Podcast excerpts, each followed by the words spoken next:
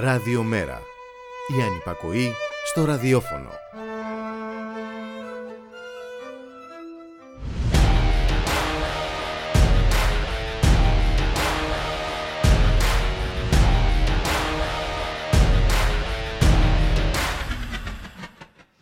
Θεσσαλονίκη Αθήνα, μια μεγάλη ανοιχτή γραμμή συμπόρευσης, διαμαρτυρίας, υπεράσπισης της ζωής, της τέχνης, των δημόσιων αγαθών, μια καθάρια κοινωνική γραμμή. Κόσμος ηρωή στην πλατεία Αριστοτέλους στη Θεσσαλονίκη, στη μεγάλη συναυλία ενάντια στην ιδιωτικοποίηση του νερού. Πολύ μεγάλες ουρές στο κέντρο της Αθήνας για την υπεράσπιση των ιστορικών κινηματογράφων. Και πήραμε αέρα και εισπράξαμε αισιοδοξία. Και νιώσαμε την αναντιστοιχία της κοινωνικής δυναμικής με την πολιτική παραφιλολογία και τα επικοινωνιακά σοου. Θεσσαλονίκη Αθήνα, η ανοιχτή κοινωνική γραμμή, Εύρος Μύκονος, η κλειστή γραμμή που βάζει τα όρια μεταξύ πλούσιων και φτωχών, προνομιούχων και φτωχοδιάβολων. Η ένωση και ο διαχωρισμός, ο αέρας και η ασφυξία. Και ο αγώνας για ζωή και ελευθερία που δεν χωράει σε επικοινωνιακά πλυντήρια, μισόλογα και φράχτες. 3 Απριλίου, σαν σήμερα το 1912, γεννήθηκε στην κερασίτσα της Αρκαδίας ο αγωνιστής της Ειρήνης Γρηγόρης Λαμπράκης, γιατρός, πρωταθλητής και βουλευτής της ΕΔΑ. Τον πρώτο μάρτυρα της Ειρήνης δολοφονούν παρακρατικοί στις 22 Μαΐου του 1963 στη Θεσσαλονίκη. Και το ταξίδι της εκπομπής αρχίζει, αποχαιρετώντας τον εμβληματικό Ιάπωνα συνθέτη Ριουίτσι Σακαμότο, που έφυγε από τη ζωή σε ηλικία 71 ετών. Thank you.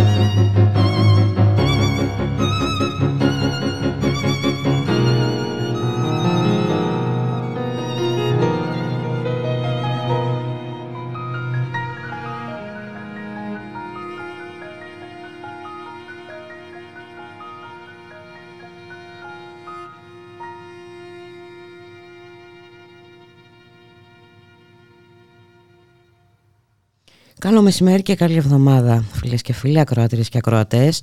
Είστε συντονισμένοι στο radiomera.gr το στίγμα της μέρας, στον ήχο Γιώργος Νομικός, στην παραγωγή Γιάννα Θανασίου, Γιώργης Χρήστου, στο μικρόφωνο η Μπουλίκα Μιχαλοπούλου. Καλωσορίζουμε τον εκπρόσωπο τύπου του Μέρα 25, Έρικ Μιλτιάδη Έντμαν. Γεια σου Έρικ, καλώς μεσημέρι. Γεια σου Μπουλίκα, καλησπέρα στις ακροατές και τους ακροατές μας. Μια μουντή μέρα χθες, αλλά φωτίστηκε αρκετά. Ε. Αναφέρομαι στην μεγάλη ε, συναυλία. Ναι, ναι, ναι. Της, ε, στην Θεσσαλονίκη, στην πλατεία Αριστοτέλους. Ε, πραγματικά χιλιάδες κόσμου.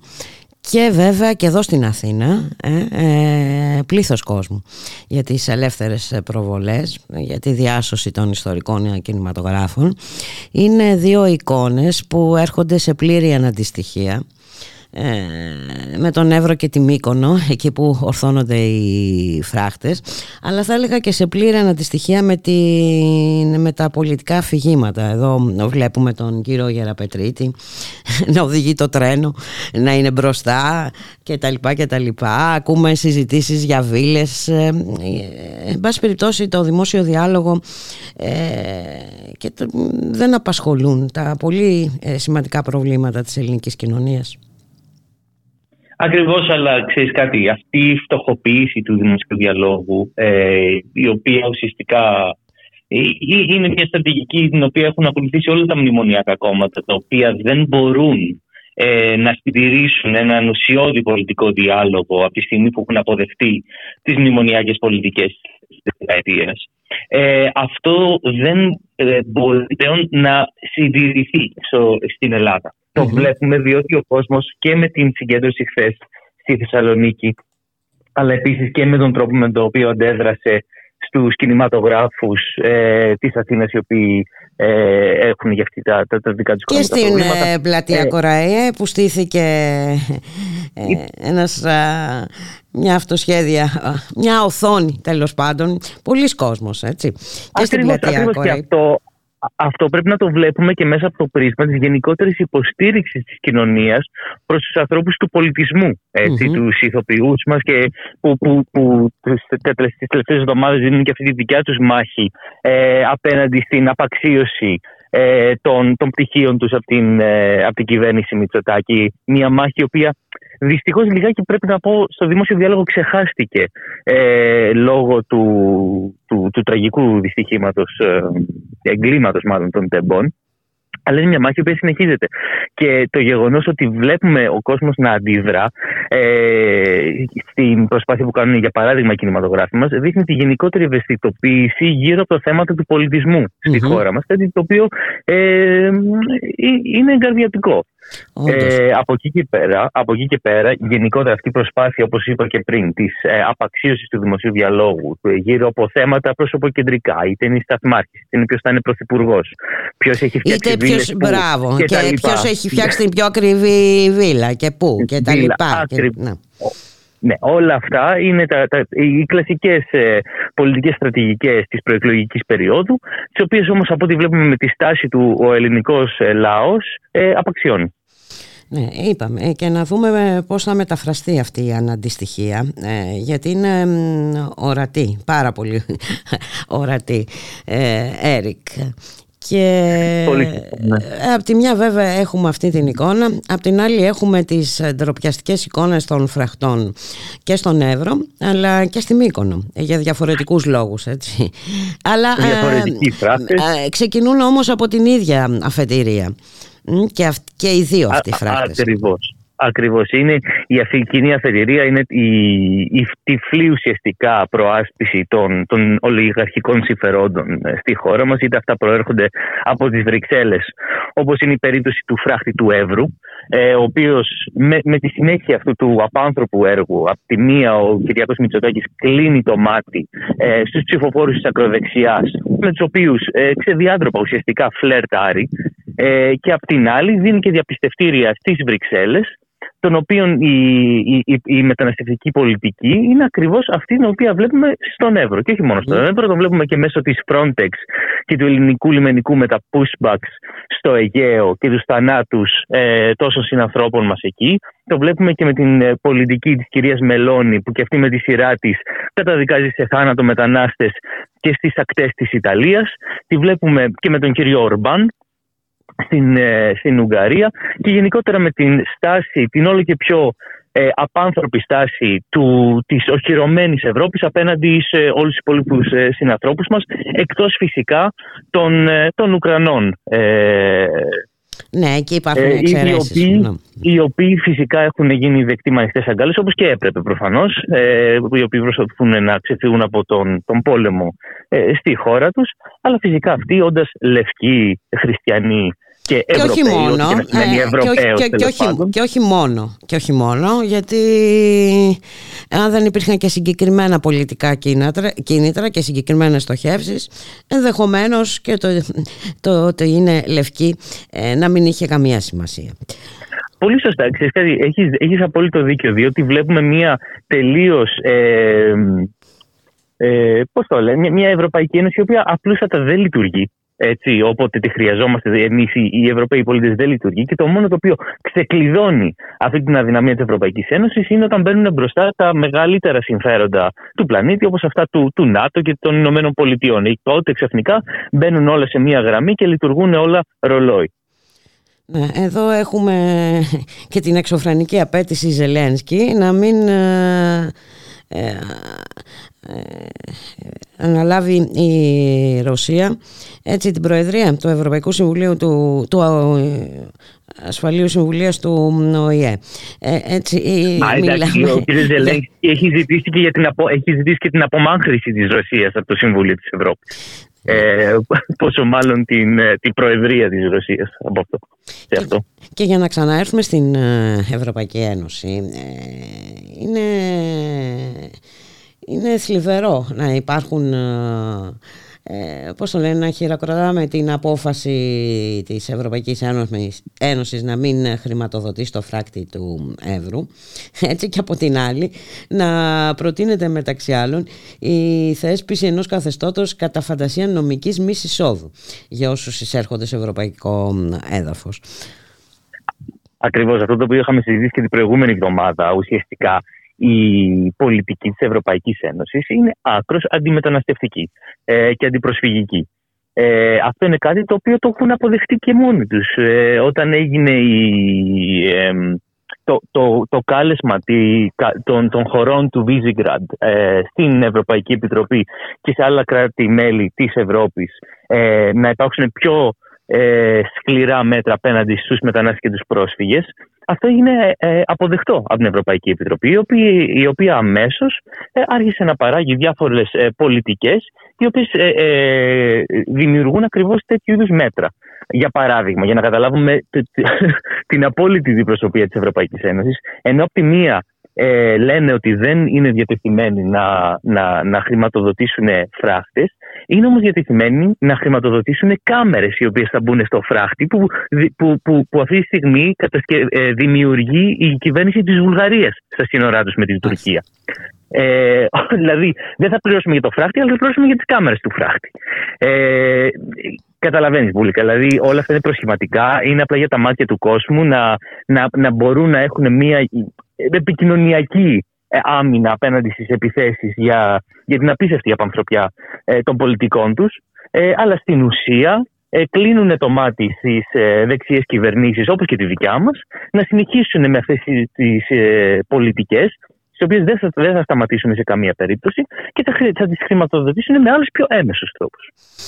Και εντωμεταξύ η ακροδεξιά προς τη δόξα τραβά συνεχώς. Αναφέρομαι τώρα στις εκλογές στη Φιλανδία. Ε, αναλογικό να έχουμε και στη Βουλγαρία.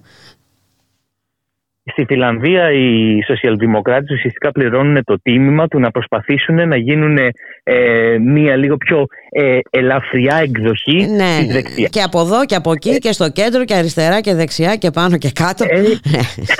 Ε, έχει μαλλιάσει η γλώσσα μας να λέμε ότι όταν η σοσιαλδημοκρατία γίνεται η Coca-Cola Light της Coca-Cola των συντηρητικών ε, αυτό οδηγεί ξεκάθαρα στην πολιτική τους ε, στον πολιτικό του αφανισμό. Δεν υπάρχει, δεν υπάρχει λόγος ύπαρξης της σοσιαλδημοκρατίας όταν ουσιαστικά αποδέχονται την λογική, την ιδεολογία αλλά και τις πολιτικές της δεξιάς και της ακροδεξιάς. Οπότε έχουμε στη Φιλανδία ακριβώς άλλο ένα τέτοιο παράδειγμα του φαινόμενου αυτού ε, όπου η, η, η, η κυβέρνηση σοσιαλδημοκρατική προσχώρησε ε, στο ΝΑΤΟ ε, και είχε ως αποτέλεσμα ε, να ενισχύσει τις ακροδεξιές πολιτικές και, και την ακροδεξιά ε, ιδεολογία. Δεύτερη δύναμη η ακροδεξιά. Την ενίσχυσε και τώρα ήρθε και πήρε την κυβέρνηση. Ήταν προδιαγεγραμμένο αυτό. Ήταν ξεκάθαρο. Τι συνέβη; Ναι, Παρ' όλα αυτά, ε, παρότι είναι ξεκάθαρο, κάποιοι επιμένουν σε αυτή την ε, λογική, όπως είπες και εσύ, της Coca-Cola Light απέναντι στην ε, Coca-Cola της ε, δεξιάς. Και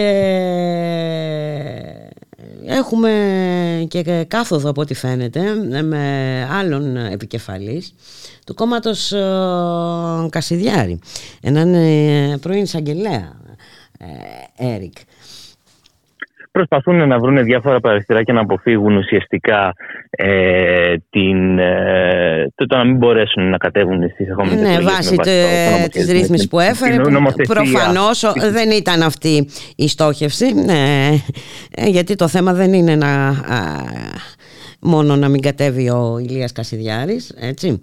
το θέμα είναι να αποκλειστεί ο δρόμος προς την ακροδεξιά ε, φαίνεται το οποίο ότι... γίνεται μόνο μέσα, μέσω πολιτικών και κοινωνικών αγώνων Ακριβώς, ε, ναι. διότι οι ψηφοφόροι του κυρίου Κασιδιάρη παραμένουν ε, ανάμεσά μας παραμένουν πεπισμένοι για τις πολιτικές θέσεις του κυρίου Κασιδιάρη και άμα δεν, δεν μπορέσει να τους αντιπροσωπεύσει ο κύριος Κασιδιάρης θα τους αντιπροσωπεύσει ο κύριος Μητσοτάκης έτσι δεν είναι ε, και αυτό είναι ουσιαστικά όλο το, το, όλο το θέμα της, ε, της συγκεκριμένης ιστορίας που θα πάνε οι ψηφοφόροι του κυρίου Κασιδιάρη οποίους, οποίους προφαν, με τους οποίους προφανώς φλερτάρει ο κύριος Μητσοτάκης.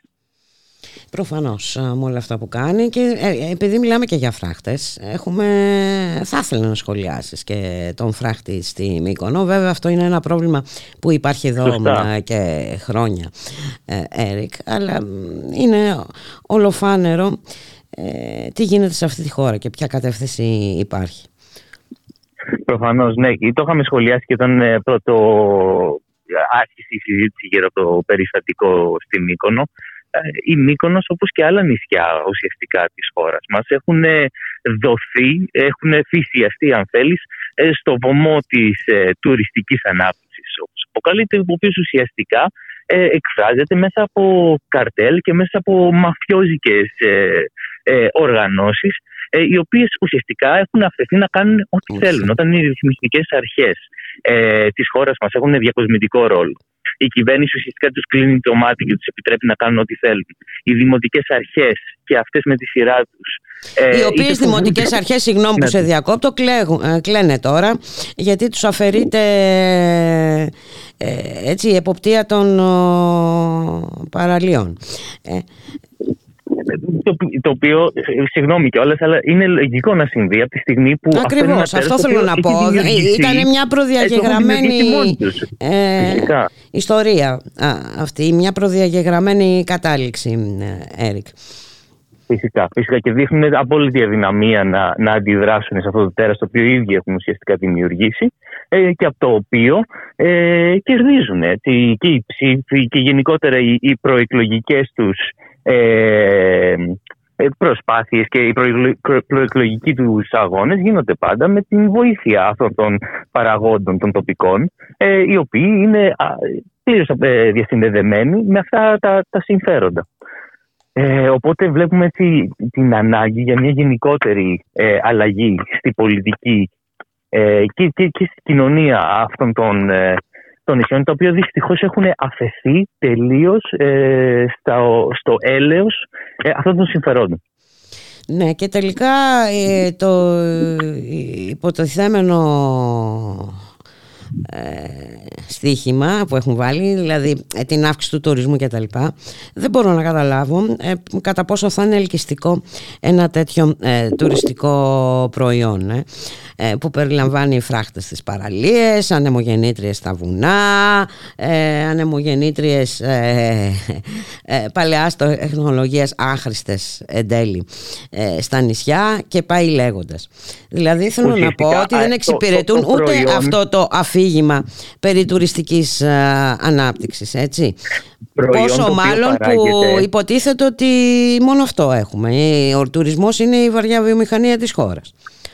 Ακριβώς. Και δυστυχώς το προϊόν το οποίο παράγεται με αυτού του είδους τις πολιτικές είναι ε, κάτι το οποίο ε, θα ενδιαφέρει ουσιαστικά μόνο αυτούς οι οποίοι έρχονται με πακέτα τουριστικά, ε, πηγαίνουν σε ένα τουριστικό θέρετρο, δεν βλέπουν το υπόλοιπο νησί, δεν βλέπουν τα χάλια των ανεμογεννητριών, της γενικότερης απαξίωσης του νησιού, βλέπουν μόνο το, το, το κομμάτι το οποίο πρέπει να δούνε ε, και αυτά συνήθως τα, τα πακέτα τα τουριστικά είναι χρήματα τα οποία πηγαίνουν απευθείας σε, σε πολυεθνικέ, οι οποίες δεν έχουν καν τη βάση τους στην Ελλάδα. Οπότε είναι λεφτά τα οποία δεν βλέπει ποτέ το ελληνικό κράτος και οι Έλληνες πολίτες. Ούτε στη ταβέρνα θα πάνε να φάνε, θα μείνουν μόνο στο, στο, στο, στο πεντάστερο ξενοδοχείο το οποίο ανήκει ήδη σε άλλη ξένη πολυεθνική.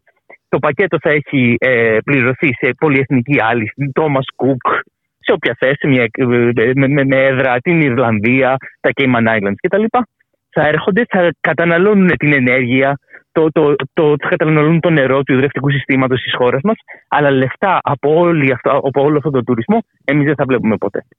Και ε, είπαμε, δεν θα βλέπουμε εμείς ποτέ, αλλά και ε, σε τελική ανάλυση ε, και, δεν εξυπηρετείται ένας, ένα άλλο είδος τουρισμού που προφανώς με την κατάσταση που υπάρχει κιόλας ε, στην Ευρώπη ε, έτσι, ε, πολύ λίγοι τελικά θα μπορούν να έρχονται.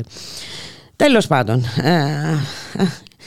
αυτή είναι μια συζήτηση που δεν σταματάει ποτέ. το λέμε κιόλας γιατί έρχεται και το καλοκαίρι και κάποιοι θα διαμαρτύρονται γιατί οι νέοι δεν πάνε να δουλέψουν σε αυτές τις επιχειρήσεις γαλέρες, Έρικ.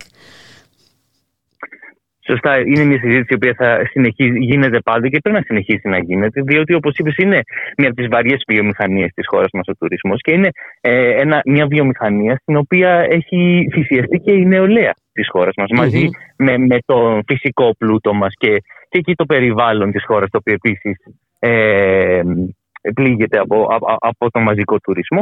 Έτσι επίσης και η νεολαία μας, η οποία ουσιαστικά είναι ο, τα, τα φτηνά εργατικά χέρια πάνω στα οποία βασίζεται ε, όλο αυτό το σύστημα.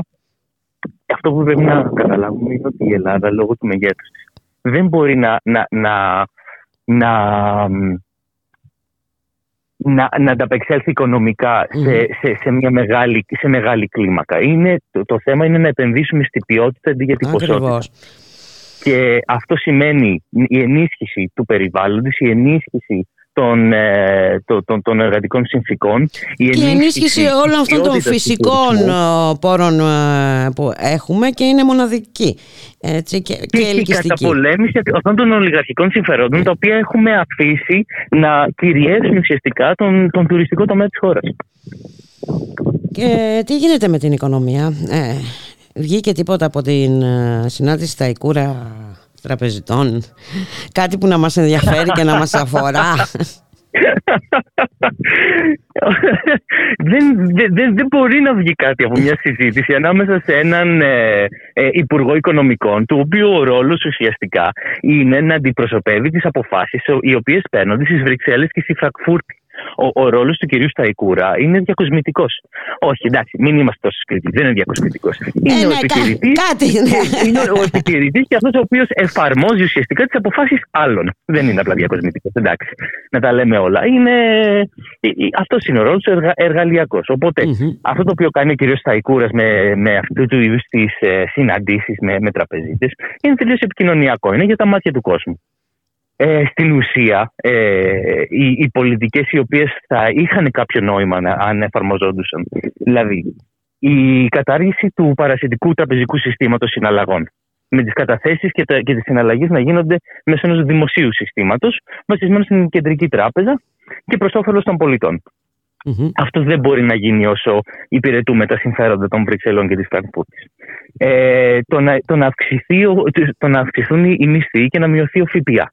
Αυτές είναι πολιτικές, τις οποίες δεν θα δεχτεί ποτέ, ε, δεν θα δεχτούν ποτέ οι Βρυξέλλες, διότι μας τιμωρούν ακόμα για το, για το ότι σηκώσαμε κεφάλι το 2015. Ε, ξεκάθαρα πράγματα. Ο κ. Σταϊκούρα είναι ένας υπουργός ο οποίος εφαρμόσει τις αποφάσεις άλλων. Και πάντα αυτός θα είναι ο ρόλος οποιοδήποτε και αν είναι υπουργός οικονομικών, μέχρι να έρθουμε σε ρήξη με τα συμφέροντα των Βρυξελών, της Φραγκφούρτης και των Ελλήνων ολιγαρχών.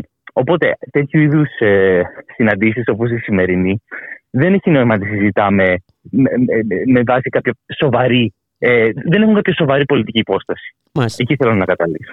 Οπότε δεν, δεν μπορούμε να περιμένουμε. Ε, θα ακούσουμε κάτι επικοινωνιακό έτσι όπως βλέπουμε τώρα με το επικοινωνιακό σοου Γεραπετρίτη. Ε. Ακριβώς, ακριβώς. Αυτή είναι η στρατηγική που επιβιβάστηκε σήμερα στο τρένο για το δρομολόγιο Αθήνα Καλαμπάκα. Ακριβώς. Ο κ. Γεραπετρίτη ε, τραβάει τους μοχλούς στα τρένα και ο κ. Σταϊκούρας κουνάει το δάχτυλο στους τραπεζίτες και προσπαθούν να πουλήσουν σανό σε έναν λαό όμως ο οποίος δεν, ε, δεν τα δέχεται αυτά πλέον. Αυτό το βλέπουμε ξανά και ξανά. Ε, και και χθε το είδαμε και πολύ ωραία, πολύ καθαρά ε, στη Θεσσαλονίκη. Πολύ σωστά, πολύ σωστά. Ε, αυτός ο, ο αγώνας για, για να σταματήσουμε την ιδιωτικοποίηση του νερού, η οποία ιδιωτικοποίηση γίνεται σε στάδια, έτσι.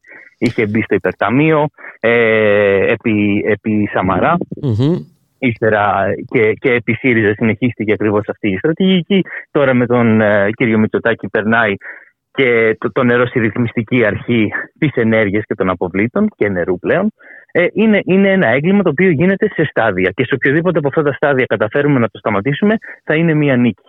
Οπότε αυτό το βλέπουμε ότι ο λαός το έχει καταλάβει και συνεχίζει τον αγώνα για το νερό, τίποτα δεν έχει τελειώσει ε, και, πάνω, και, και, έτσι πρέπει να πορευτούμε, να πορευτούμε και εμείς στο πλευρό όλων αυτών των ανθρώπων που δεν ε, αποδέχονται να ιδιωτικοποιηθεί αυτό το τόσο βασικό αγαθό. Να σε ευχαριστήσω πάρα πολύ Έρικ για την συνομιλία. Καλή συνέχεια. Θα τα πούμε αύριο, αν πάνε καλά τα πράγματα βέβαια, γιατί ε, αν δεν κάνω λάθος... Τα πούμε, θα τα πούμε από την Κρήτη. από την Κρήτη, ναι. Διήμερη επίσκεψη, έτσι, του Γιάννη. Σωστά, του Γραμματέα. Ηράκλειο και Χανιά. Ωραία, σε ευχαριστώ πάρα πολύ. Καλή συνέχεια. Εγώ ευχαριστώ, καλή συνέχεια. Γεια χαρά. Γεια χαρά.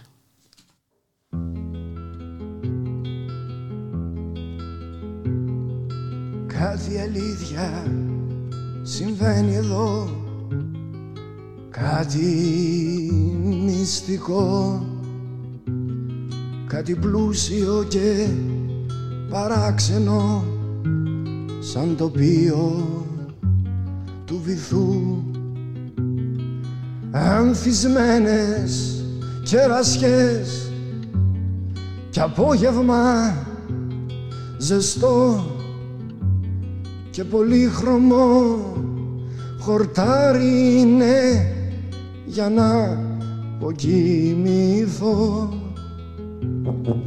Αμαξάκια κάτασπρα φεύγουν απαλά και μας φέρνουνε σε σένα ναι στα μέρη τα παλιά.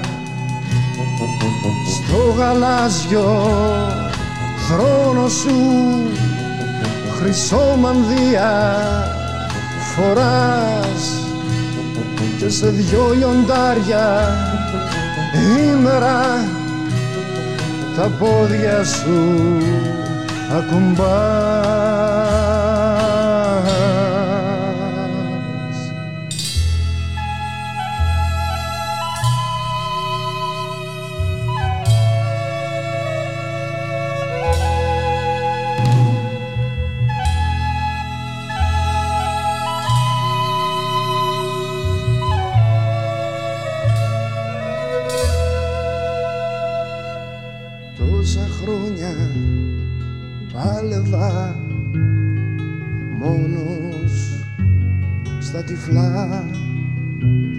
και ταξίδεψα και αρρώστησα και πέρασα πολλά. Τώρα όμως πλάι σου και πάλι περπατώ μες στα χρώματα του κήπου σου και δίπλα στο νερό.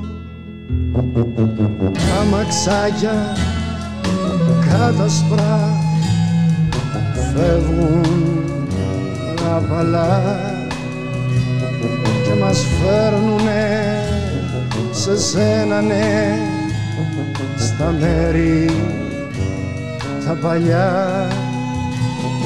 Κοντά μου φωσφορίζοντας σκύβεις και με φυλάς. Για τη νύχτα με σκεπάζεις ναι και με παρηγοράς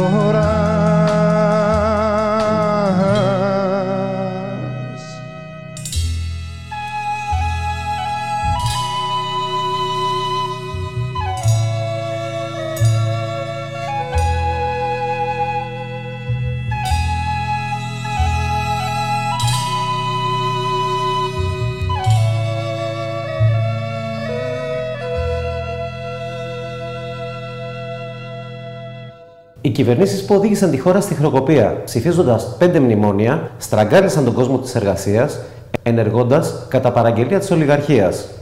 Κατάργησαν τις συλλογικές διαπραγματεύσεις μεταξύ εργαζομένων και εργοδοτών, που κάποτε καθόριζαν τους μισθούς και τους όρους εργασίας. Πάγωσαν τη μισθολογική ορίμανση που έδινε 10% προσάυξηση στον κατώτερο μισθό για κάθε τριετία. Κατάργησαν το 8ωρο επιβάλλοντας εργολαβικές συμβάσεις εργασίας. Ποιο είναι το εργασιακό μέλλον που αποφάσισαν για εμάς, εργάτες με μπλοκάκι. Κατάργησαν τους ελέγχους αποδυναμώνοντας και υποστελεχώνοντας την επιθεώρηση εργασίας. Τα ατέλειωτα εργατικά ατυχήματα αποδεικνύουν πως δεν υπάρχει υγιεινή και ασφάλεια. Παρεμποδίζουν τη συνδικαλιστική δράση με το ηλεκτρονικό φακέλωμα. Νομοθέτησαν σωρία προσκομμάτων που εμποδίζουν το δικαίωμα στην απεργία. Έτσι, άνοιξε ο δρόμος στη σλάπη διώξη των εργαζομένων που στόχο έχουν την οικονομική και ηθική τους εξόντωση, καθώς και τον παραδειγματισμό των υπολείπων. Ο ΟΕΔ δεν προστατεύει πια τους ανέργους. Με το νέο ποινολόγιο τους αποβάλλει από τα Μητρώα, ενώ παράλληλα τους εκμεταλλεύεται μέσα από ψευτοπρογράμματα τύπου stage. Οι πάλι είναι ταξικοί. Δεν αρκούμαστε στα εφάπαξ ψίχουλα του δελτίου. Διεκδικούμε. Επαναφορά συλλογικών συμβάσεων εργασίας με ουσιαστικές αυξήσεις στους μισθούς ξεπάγωμα τριετιών, κατάργηση του νόμου Χατζηδάκη, αυτόματη τιμαριθμική αναπροσαρμογή που προστατεύει μισθούς και επιδόματα από τον πληθωρισμό. Γιατί όλα μπορούν να είναι αλλιώς. Όλα μπορούν να είναι αλλιώς όταν οι εργαζόμενοι αντιστέκονται. Έχουμε τρίμερη κινητοποίηση, δεν τη βλέπουμε πουθενά βέβαια στα συστημικά μέσα ενημέρωσης. Τρίμερη κινητοποίηση των εργαζομένων ε, στην ε, Volt. Ε, ενάντια στις μειώσεις των μισθών μεταξύ άλλων. Εδώ κοντά μας στο στούντιο ο συνάδελφος Γιώργης Χρήστου. Γεια σου Γιώργο, καλό σου μεσημέρι. Καλό μεσημέρι Μπούλικα, καλό μεσημέρι στους ακροατές. Συνεχίζουν λοιπόν μαζικά και δυναμικά τις κινητοποίησεις τους. Οι διανομής της Volt, για αυτό, γιατί γι' αυτό μιλάμε, ενάντια στην απόφαση της εταιρείας να μειώσει την αμοιβή τους αναπαραγγελία. Στην Αθήνα, οι διανομής συνεχίζουν την απεργία και τις κινητοποίησεις από την περασμένη Πέμπτη, έτσι. Σήμερα, Δευτέρα στις 2, έχουν ε, προγραμματίσει απεργιακή συγκέντρωση στα γραφεία της εταιρείας στην Οδό Μιχαλακοπούλου. Στη Θεσσαλονίκη, το Συνδικάτο Εργατοϊπαλλήλων Τουριστικών Επιστημικών Επιχειρήσεων Θεσσαλονίκης Πιερίας Χαλκιδικής, το ΣΕΠΕΤ, το γνωστό, και η Επιτροπή Διανομέων καλούν τους διανομής σε 24 απεργία μέχρι τα μεσάνυχτα σήμερα και στις 6.30 στο πάρκο του Εργατικού Κέντρου στην Αριστοτέλους 32 για να συντονίσουν τη δράση τους. Στη Λάρισα το εργατικό κέντρο ε, έχει προκηρύξει για σήμερα απεργία για τους ε, ντελιβεράδες της Βόλτο. Στην Πάτρα ε, στάση εργασίας έχει προκηρύξει το Συνδικάτο Διανομένων Ντελιβεράδων Αχαΐας για σήμερα Δευτέρα από τις 12 το μεσημέρι στις 4 το απόγευμα. Πάντα μιλάμε έτσι για τους ε, διανομές της Βόλτ και τους καλεί σε μοτοπορία με αφετηρία ε, το κατάστημα της Βόλτ ε, στην Πάτρα. Στις 12 τους, τους καλούσε, έχει ήδη ξεκινήσει αυτή. Να πω, να πούμε, μπουλικα, ότι καθημερινά μεγαλώνει ο κατάλογος των συλλογικών οργανώσεων και των φορέων που δηλώνουν την αλληλεγγύη στο δίκαιο αγώνα των διανομένων της Βολτ. Δηλαδή, mm-hmm. στους εργάτες, το είπε και πριν ο Βασίλης, το άκουσες που είπε εργάτες με μπλοκάκι. Ναι. Στους εργάτες με απόλυτη εξαρτημένη σχέση εργασίας και όχι συνεργάτες με κανένα επιχειρηματικό όμιλο. Αυτό εννοούσε ότι τους θεωρούν εργάτες ε, με μπλοκάκι. Συνεργάτες με επιχειρηματικό όμιλο. Αυτό εννοούσε ο Βασίλης ότι τους θεωρούν.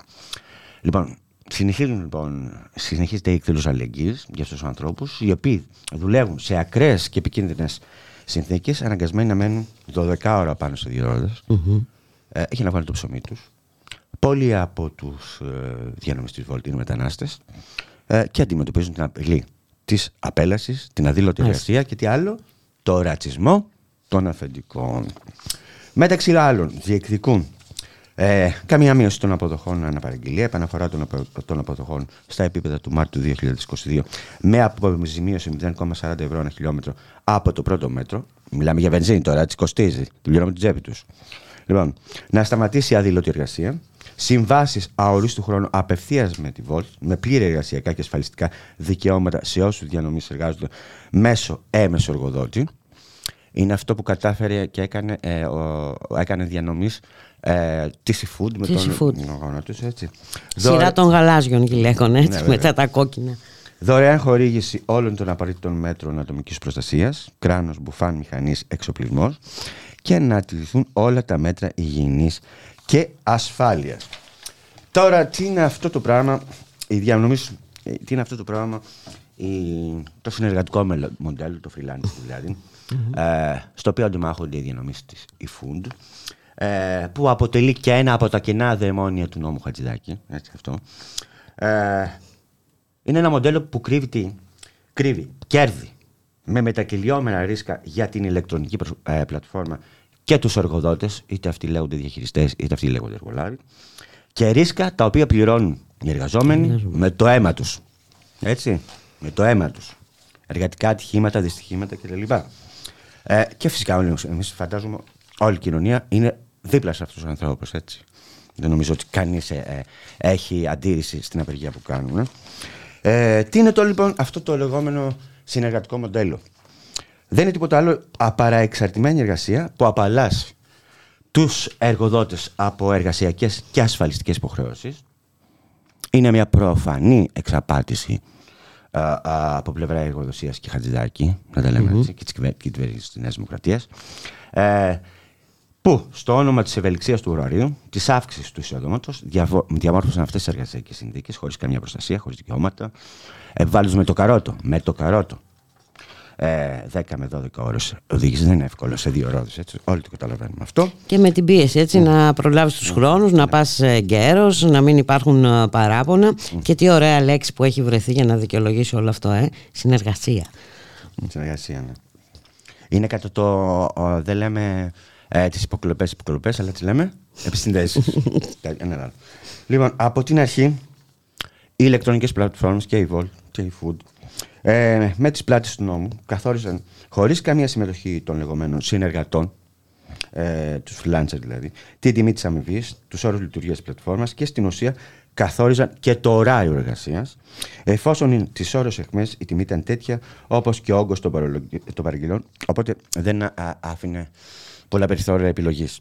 Ε, η εντατικοποιημένη ρυθμή εργασίας σε συνδυασμό με τα ανύπαρκτα μέτρα προστασίας, που με ευθύνη των κυβερνήσεων δεν έχουν ακόμη επιβληθεί, είναι και η βασική αιτία που αυτή, από την ώρα που εφαρμόστηκε ε, αυτό το μοντέλο, είναι αυτό που είπα και πριν, ρίσκα για τους εργαζόμενους με το αίμα τους. Έτσι.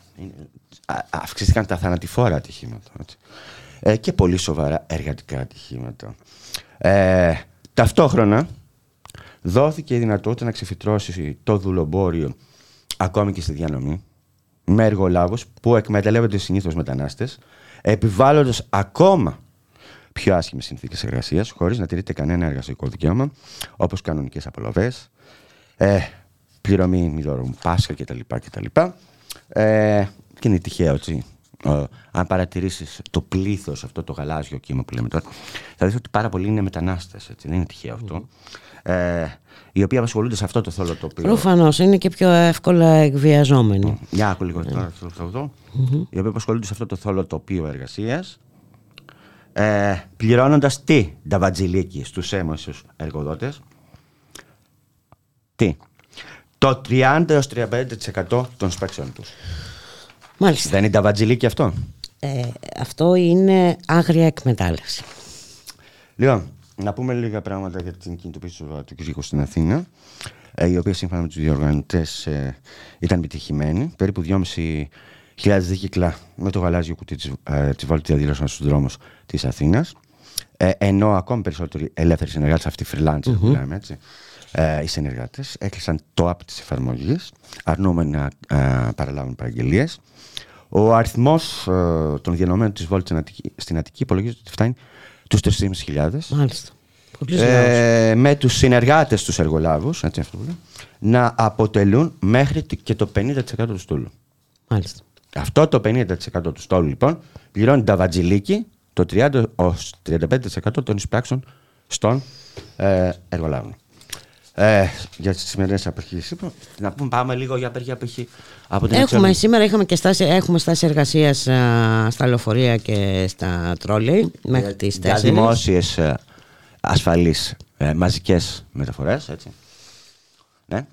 Ε, ε, πολλά και... τα προβλήματα που βγαίνουν στην επιφάνεια. Mm. Θέλουν να τα θάψουν, αλλά δεν, δεν θα τους περάσει, περάσει. Λοιπόν, έχουμε στάση εργασίας στο δημόσιο, έχει ξεκινήσει από τις 12 μέχρι τη λήξη του ωραρίου.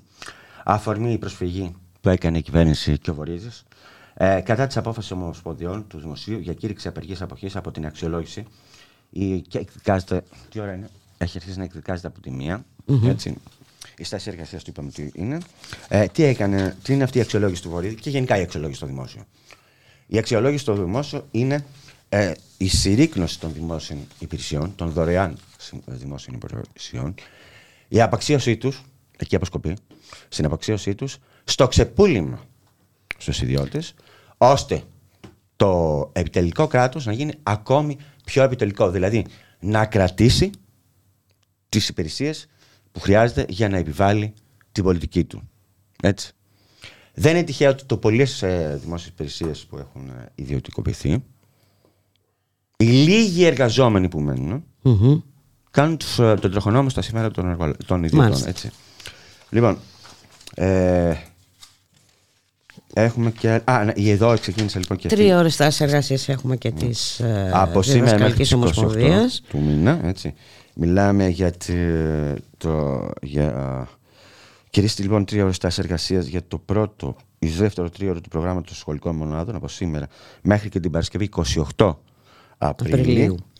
Όπως και επιπλέον στάση εργασίας που καλύπτει το ολοήμερο και διευρυμένο ωράριο ε, στο πλαίσιο της αποτροπής της αξιολόγησης της σχολικής μονάδας. Άλλο πράγμα είναι Τι; Είναι αυτό που λέμε αποθεωρητισμό που προσπαθούν να επιβάλλουν, ε, να μετατρέψουν το σχολείο σε ένα σχολείο ΑΕ με τους εκπαιδευτικούς να κυνηγάνε χορηγούς. Έτσι.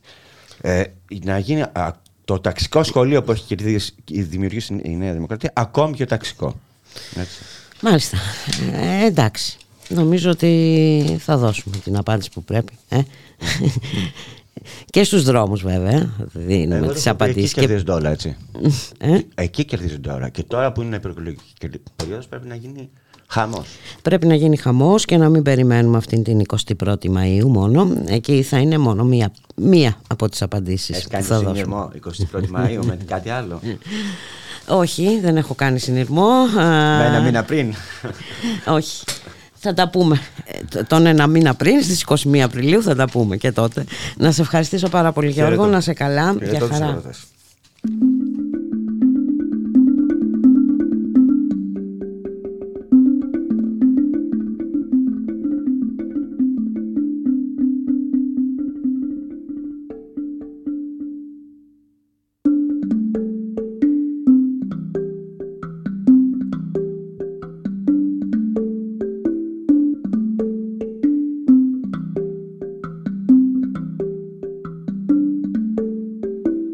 Στέλνει στη πέτρα κι ακούγεται στον άδει Μα οι τρομαγμένοι κάνουνε πως τα δεν ακούν.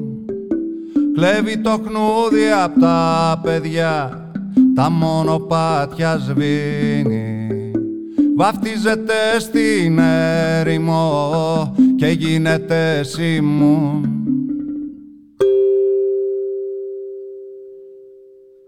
Στέλνει καράβια στο κρεμό τον ίσκιο ξεθοριάζει. Κάνει και με ένα φρυγανό Μα μένα δε με νοιάζει.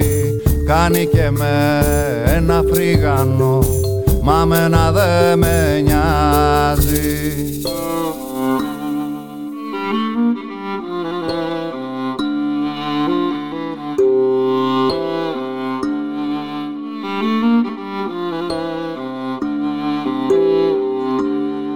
με το να χέρι στη χαρά και τ' άλλο στην ομίχλη.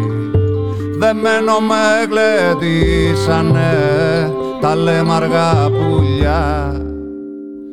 Γύρευω την πανσέλινο να πέσει στο πηγάδι να κοιταχτώ να θυμηθώ πως ήμουνα παλιά να θυμηθώ να ξεχαστώ να γίνω ερυθρελάτη. Οι ρίζες μου στον ουρανό τα φύλλα στο κρεβάτι. Οι ρίζες μου στον ουρανό τα φύλλα στο κρεβάτι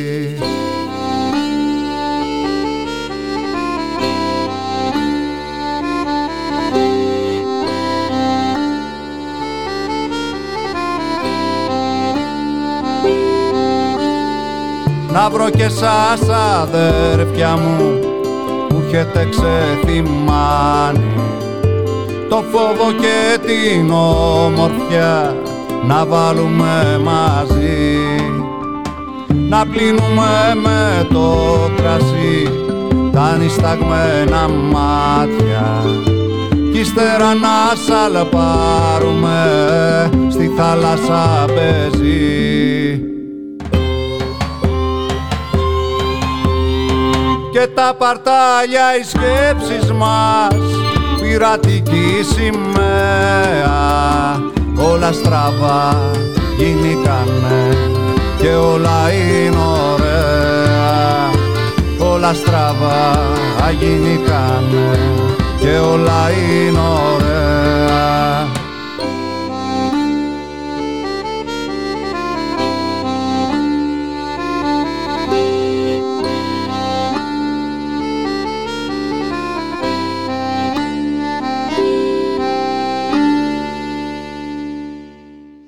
Ραδιομέρα.gr, η ώρα είναι 1 και 47 πρώτα λεπτά. Στον ήχο Γιώργος Νομικός, στην παραγωγή Γιώργης Χρήστου, Γιάννα Αθανασίου στο μικρόφωνο η Μπουλίκα Μιχαλοπούλου. Πάμε στη Φιλανδία, είχαμε εκλογές, ε, πρωτιά για τη δεξιά, ρεκόρ για την ακροδεξιά, τρίτη η απερχόμενη πρωθυπουργός της ε, Φιλανδίας. Να καλωσορίσουμε τον συνάδελφο και διεθνολόγο Γιώργο Καπόπουλο, δημοσιογράφο στην Εφημερίδα των Συνταχτών. Καλό μεσημέρι Γιώργο. Καλό μεσημέρι. Ε, αυτό που μπορεί να παρατηρήσει κανείς του τελευταίους μήνες, με πρώτο παράδειγμα τη Σουηδία που είχε εκλογές το περασμένο φθινόπωρο και δεύτερο παράδειγμα που επιβεβαιώνει το πρώτο τις φιλανδικές εκλογές τις χθεσινές, είναι ότι η εγκατάλειψη της ουδετερότητας των δύο αυτών χωρών συμβαδίζει με μια ανατροπή στο εσωτερικό πολιτικό σκηνικό. Δηλαδή συρρυκνώνονται οι σοσιαλδημοκρατικές ή κεντροαριστερές δυνάμεις και ε, διωγγώνεται η σκληρή δεξιά αλλά και η ακροδεξιά. Θα λέγαμε ότι ε, ε, αυτή την, την πολιτική πλήρωσε έτσι, και η απερχόμενη πρωθυπουργός. Θέλω να πω ναι. ε, ακριβώς αυτή την πολιτική ε, αλλαγή της ουδετερότητας. Βέβαια η, η, η, κρίση δεν άρχισε με την εγκατάλειψη της ουδετερότητας. Εδώ και χρονια το λεγόμενο σουηδικό ή σκανδιναβικό μοντέλο έχει γίνει σκιά του εαυτού του με τις μεταρρυθμίσεις και τις περικοπές που έγιναν και έχουν ένα πρόβλημα ταυτότητας οι δυνάμεις κέντρο αριστεράς που δεν τους χωρίζει πλέον ε, η, μια διαφορετική και διακριτή άποψη για τις κοινωνικο-οικονομικές ισορροπίες από ότι τα συντηρητικά και δεξιά κόμματα. Έχουν δηλαδή συλλήβδιν όλα τα σοσιαλδημοκρατικά κόμματα στη Σκανδιναβία, στη Δανία, στην Νορβηγία, στη Σουηδία και στη Φιλανδία πρόβλημα ταυτότητας. Βέβαια η, η, η είσοδος στο ΝΑΤΟ επέτεινε αυτή την κατάσταση. Προφανώς οι πολίτες ε, διάλεξαν αυθεντικό ε, εκφραστή, θα λέγαμε. Ναι, ακριβώς, γιατί υπάρχει μια παράδοση διπλή σε αυτές τις χώρες. Μία, ή αυτή που ξέρουμε, είναι η ουδετερότητα της Σουηδίας που είχε πάει πίσω στο 1815 και στο τέλος των Ναπολεόντιων πολέμων και της Φιλανδίας που ε, άρχισε το 1945. Το παρελθόν αυτών των δύο χωρών, της Φιλανδίας πολύ πιο πρόσφατα, μέχρι το 1945, τι ήταν η Φιλανδία, ήταν να το θυμίσουμε πριν ε, μπει στη σχέση της λεγόμενης φιλανδοποίηση με τη Σοβιετική Ένωση, ενός άτυπου δηλαδή βέτο που ίσχυε υπέρ της Μόσχας για τις επιλογές της χώρας αυτής της Φιλανδίας στις διεθνείς πολιτικές και στρατιωτικές συμμαχίες. Η Φιλανδία είχε εισβάλει μαζί με την ναζιστική Γερμανία η Σοβιετική Ένωση τον Ιούνιο του 1941 και ήταν η τιμένη χώρα. Η Σουηδία πριν γίνει το 1815 ουδέτερη χώρα ήταν, ένα, ήταν η, ισχυρότερη μιλιταριστική δύναμη του Βορρά με δεκάδες πολέμους με τους γειτονές της. Έχουμε δηλαδή μια παλινδρόμηση στο παρελθόν. Πιο πρόσφατο για τη Φιλανδία, πιο απότερο για τη Σουηδία. Μάλιστα. Και που αλλάζει και το τοπίο και στη Βαλτική τώρα. Ε; Ναι, το, η Βαλτική τώρα πλέον γίνεται μια ανατοική λίμνη. Δεν υπάρχει ακτή της Βαλτικής, πλην δύο εξαιρέσεων, μιας μικρής πρόσβασης στο φύλακα του Καλίνιγκραντ που έχει η Ρωσία, μεταξύ Λιθουανίας και Πολωνίας, είναι η παλιά γερμανική πρώην Ανατολική Προσία και της ε, ε, μικρής πρόσβασης στη Βαλτική που έχει επίσης με την Αγία Πετρούπολη. Όλες οι άλλες χώρες, δηλαδή Φιλανδία, Σουηδία, Νορβηγία, Δανία, Γερμανία, Πολωνία, και οι τρεις βαλτικές χώρες ανήκουν στο ΝΑΤΟ. Οπότε είναι ένα πεδίο μπουλικα που πιστεύω ότι θα το, θα, θα το βρούμε καθημερινά ειδήσεις για παραβιάσεις, για θερμά επεισόδια. Μάλιστα. οπότε ε, αυτό δίνει, ε, πώς να το πω, μια νέα δυναμική, ε, δεν ξέρω αν είναι η προσφορότερη λέξη, στο πόλεμο στην Ουκρανία. Ο πόλεμος στην Ουκρανία, ναι, βέβαια, γιατί προστίθονται 1600 χιλιόμετρα χερσαίων συνόρων ανάμεσα στο ΝΑΤΟ και στη Ρωσία απευθείας, που είναι τα σύνορα Φιλανδία-Ρωσία. Μάλιστα. Και βέβαια ετοιμάζεται και η φιέστα έτσι, για την υποδοχή ε, της ε, Φιλανδίας. Και, και βέβαια υπάρχει ένα, ένα, ένα στο σκι. Ε, ο Πούτιν όταν είχαν ζητήσει η Σουηδία και η Φιλανδία να μπουν στο ΝΑΤΟ είχε πει ότι δεν μας απασχολεί παρόλο που έχουμε αντιρρήσεις υπό τον όρο δεν θα εγκατασταθούν τακτικά πυρηνικά όπλα. Μάλιστα. Τώρα ποιος μας λέει ότι με αφορμή την εγκατάσταση των τακτικών πυρηνικών όπλων από τη Ρωσία στη Λευκορωσία θα βρει τον ΝΑΤΟ την αφορμή να υπερασπίσει εντός ή εκτός εισαγωγικών τη Φιλανδία από τη Ρώσικη αυτή, καθιστώντα τακτικά πυρηνικά όπλα σε απόσταση βολής από την Αγία Πετρούπολη και τι ωραία που θα περάσουμε ε; εμείς εδώ ε, στην ε, Ευρώπη. Ε, τα πράγματα, Γιώργο, γίνονται πάρα πολύ δύσκολα. Αύριο ετοιμάζεται να ξεκινήσει και η Σύνοδος των Υπουργών Εξωτερικών για την υποδοχή της Φιλανδίας ως το 21ο μέλος του ΝΑΤΟ. με την Τουρκία τι γίνεται; Η Τουρκία έχει, υπάρχει κάτι για το οποίο όλοι σκέφτονται και κανείς δεν να το πει δημόσια. Δεν υπάρχει προοπτική εναλλαγή στην εξουσία ομαλής. Δηλαδή και να θέλει, δεν μπορεί ο Ερντογάν να παραδώσει την εξουσία, να συγχαρεί το διάδοχό του και να πάει σπίτι του. Τον περιμένουν στην καλύτερη περίπτωση η φυλακή, στη χειρότερη περίπτωση να αναγκαστεί αυτός η οικογένειά του και ο στενός του πυρήνα να καταφύγουν κάπου στο εξωτερικό. Ε, η προοπτική είναι αποσταθεροποιητική ό,τι και να συμβεί δηλαδή και να, και, να επανεκλεγεί ο Ερντογάν αυτό θα το κατορθώσει με παρεμβάσεις που θα αναιρούν τη δημοκρατική κανονικότητα της προεκλογικής εκστρατείας. Και να χάσει ο Ερντογάν πάλι θα έχουμε αστάθεια. Και αστάθεια θα έχουμε ούτως ή άλλως, γιατί ο, ο, ο συνασπισμός των έξι κομμάτων της αντιπολίτευσης έχει συνοχή του ελάχιστου κοινού παρονομαστή. Δηλαδή αυτό που τους ενώνει είναι να φύγει ο Ερντογάν. Είναι ένα, ένα κόμμα, το παλιό κεμαλικό κόμμα, το ΤΣΕΧΑΠΕ, το Λαϊκό Ρεπουμπλικανικό, το οποίο αυτό προσδιορίζεται ως κεντροαριστερά και σοσιαλδημοκρατία. Είναι ένα ακροδεξιό κόμμα, το κόμμα της κυρίας Ακσενέρ, που είναι ίδιο και χειρότερο με το μια χαπέ του Μπαξελή, που είναι σύμμαχος του Ερντογάν ε, φοβάμαι ότι θα έχουμε αστάθεια όποιο και να είναι το αποτέλεσμα. Δηλαδή, αντί να φέρουν μια σταθεροποίηση στα εκλογικά αποτελέσματα, μάλλον θα, θα, θα δώσουν μια δυναμική αστάθεια. Μάλιστα. Ε, και από την άλλη ε, δεν βλέπουμε πουθενά αναφέρομαι βέβαια στην ηγεσία των Βρυξελών, στην ηγεσία της Ευρωπαϊκής Ένωσης ε, να γίνεται κάποια προσπάθεια ε, ομαλοποίησης της ε, κατάστασης που έχει διαμορφωθεί. Σε, σε όλες τις ε, από όλες τις μπάντες άμα το δούμε Γιώργο βλέπουμε τι γίνεται στην Γαλλία. Βλέπουμε τώρα τι έγινε σήμερα στη Φιλανδία. Βλέπουμε την άνοδο της ακροδεξιάς. Και από την άλλη ναι, δεν βλέπουμε καμία δεν βλέπουμε ίχνος σοβαρότητας τουλάχιστον. Έτσι εγώ το διαβάζω ναι, έχουμε μια Ευρωπαϊκή Ένωση απούσα σε κοσμογονικές εξελίξεις, στην ανάδυση δηλαδή νέων περιφερειακών δυνάμεων που αμφισβητούν τη μονοκρατορία των Ηνωμένων Πολιτειών. Ε, αν έχετε προσέξει στα ψηφίσματα του ΟΗΕ και στους συσχετισμούς στις δύο ομάδες, την ομάδα των G20 και την ομάδα των BRICS, δεν υπάρχει εικόνα απομόνωσης της Ρωσίας που προσπαθούν να καλλιεργήσουν οι Ηνωμένες Πολιτείες σε ό,τι αφορά τη Δύση. Ε, η απουσία της Ευρωπαϊκής Ένωσης την κάνει να, μην, να, να, να, να στοιχίζεται αυτόματα δίπλα στις Ηνωμένες Πολιτείες χωρίς να διαπραγματεύεται τα ζωτικά της συμφέροντα. Δεν είναι ούτε τυχαίο ούτε συμπτωματικό που ο καγκελάριος Σόλτς μίλησε για εμπορικό πόλεμο κατά της Ευρώπης. Για τα μέτρα στήριξης που πήραν για την εθνική τους βιομηχανική παραγωγή οι Ηνωμένες Και στο πλαίσιο του εμπορικού πολέμου είναι και οι πιέσεις, πιστεύω, που υφίστανται οι Ευρωπαίοι από τους Αμερικανούς για να περιορίσουν τις συναλλαγές τους με την Κίνα. Δηλαδή αν μπροστά την απώλεια της ε, επαρκούς και φτηνής σχετικά ενέργειας που εξήγαγε η Ρωσία προς την Ευρώπη προσθεθεί και μια συρρήκνωση των διμερών συναλλαγών με την Κίνα, ε, τότε πραγματικά δε, η Ευρώπη βαδίζει σε αχαρτογράφητη περιοχή.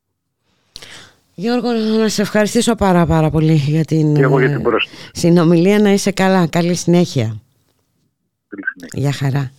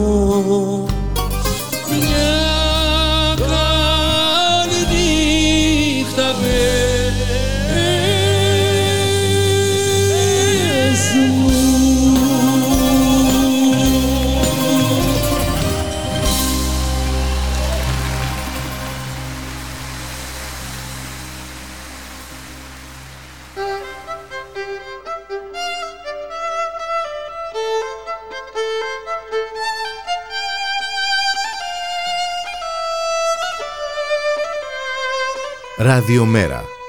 Η ανυπακοή στο ραδιόφωνο.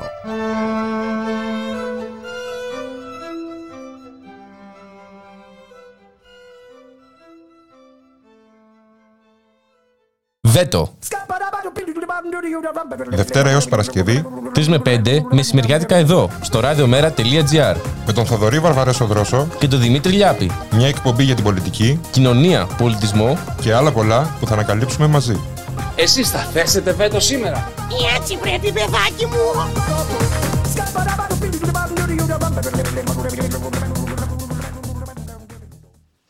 Ραδιομέρα.gr, η ώρα είναι 2 και 2 πρώτα λεπτά. Στον ήχο Γιώργος Νομικός, στην παραγωγή ε, Γιάννα Θανασίου, Γιώργης Χρήστου.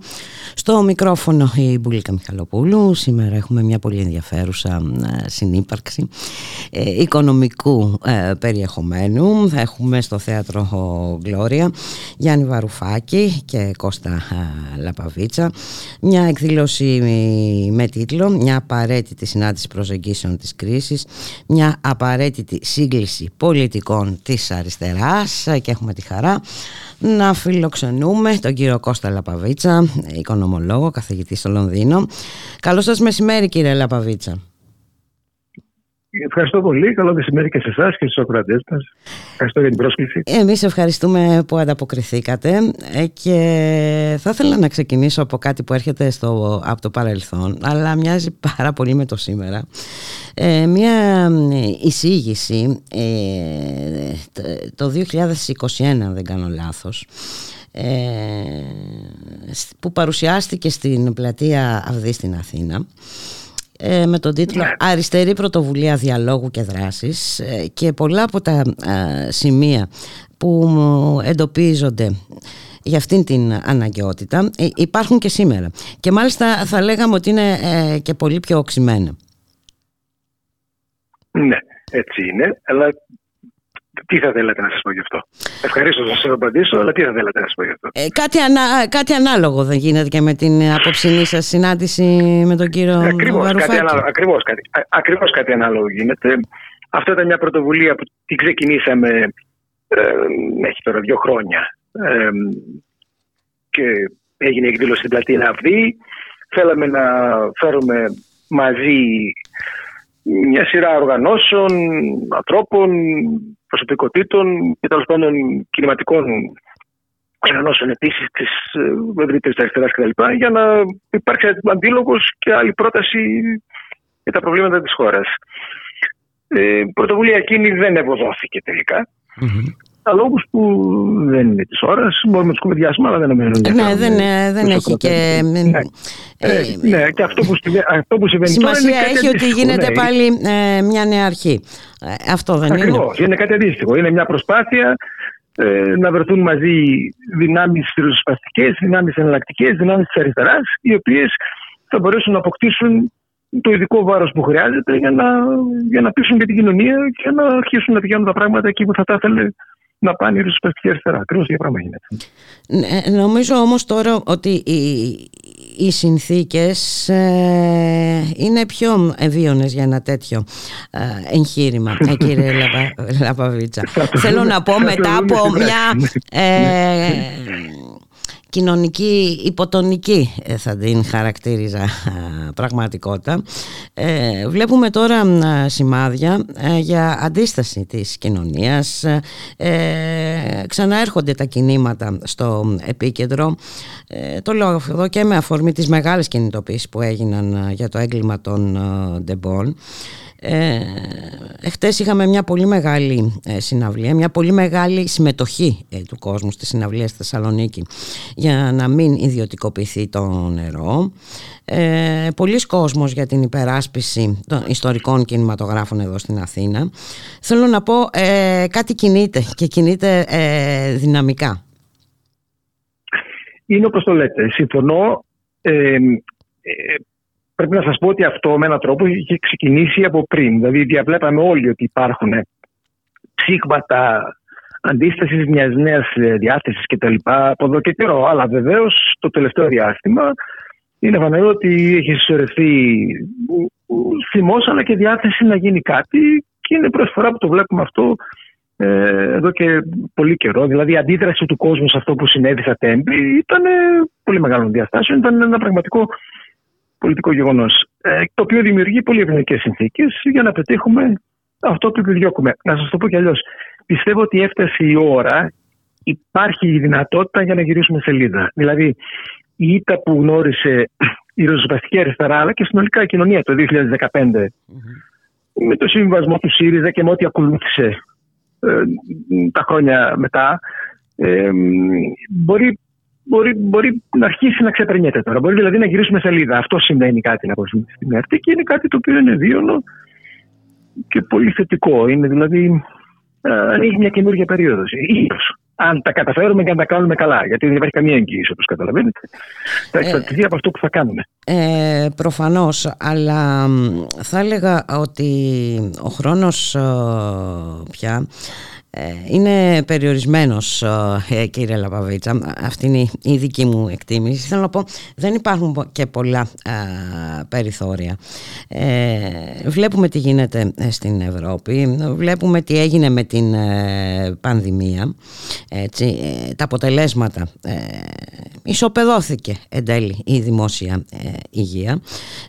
Έχουμε τον πόλεμο στην Ουκρανία. Έχουμε νέα δεδομένα. Βλέπουμε ουδέτερες μέχρι χθες ε, χώρες να γίνονται μέλη ε, του ΝΑΤΟ, Φιλανδία, ε, Σουηδία.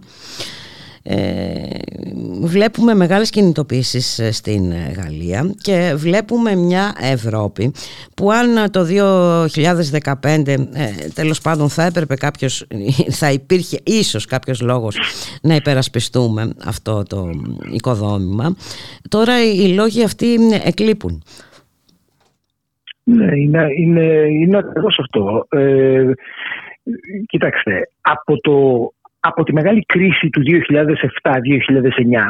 την τεράστια εκείνη χρηματοπιστωτική και γενικότερα οικονομική κρίση, από τότε και μετά, αυτό που έχει ακολουθήσει στην παγκόσμια οικονομία και κυρίως στις δυτικές της πλευρές, στις ΗΠΑ, στην Ευρώπη κτλ., είναι μια περίοδος όπου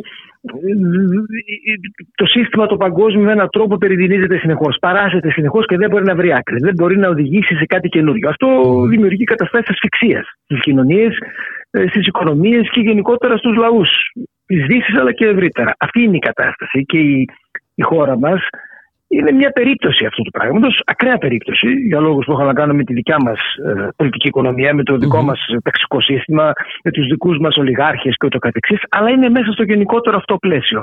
Είναι μια κατάσταση όπου προφανώς δεν μπορούμε να συνεχίσουμε όπως πηγαίναμε, αλλά και οι, τα ανώτατα στρώματα δεν δείχνουν άλλο δρόμο. Δεν μπορούν να βρουν άλλο δρόμο. Είναι μια κατάσταση μεσοβασιλείας, δηλαδή, για να το ονομάσω αλλιώς.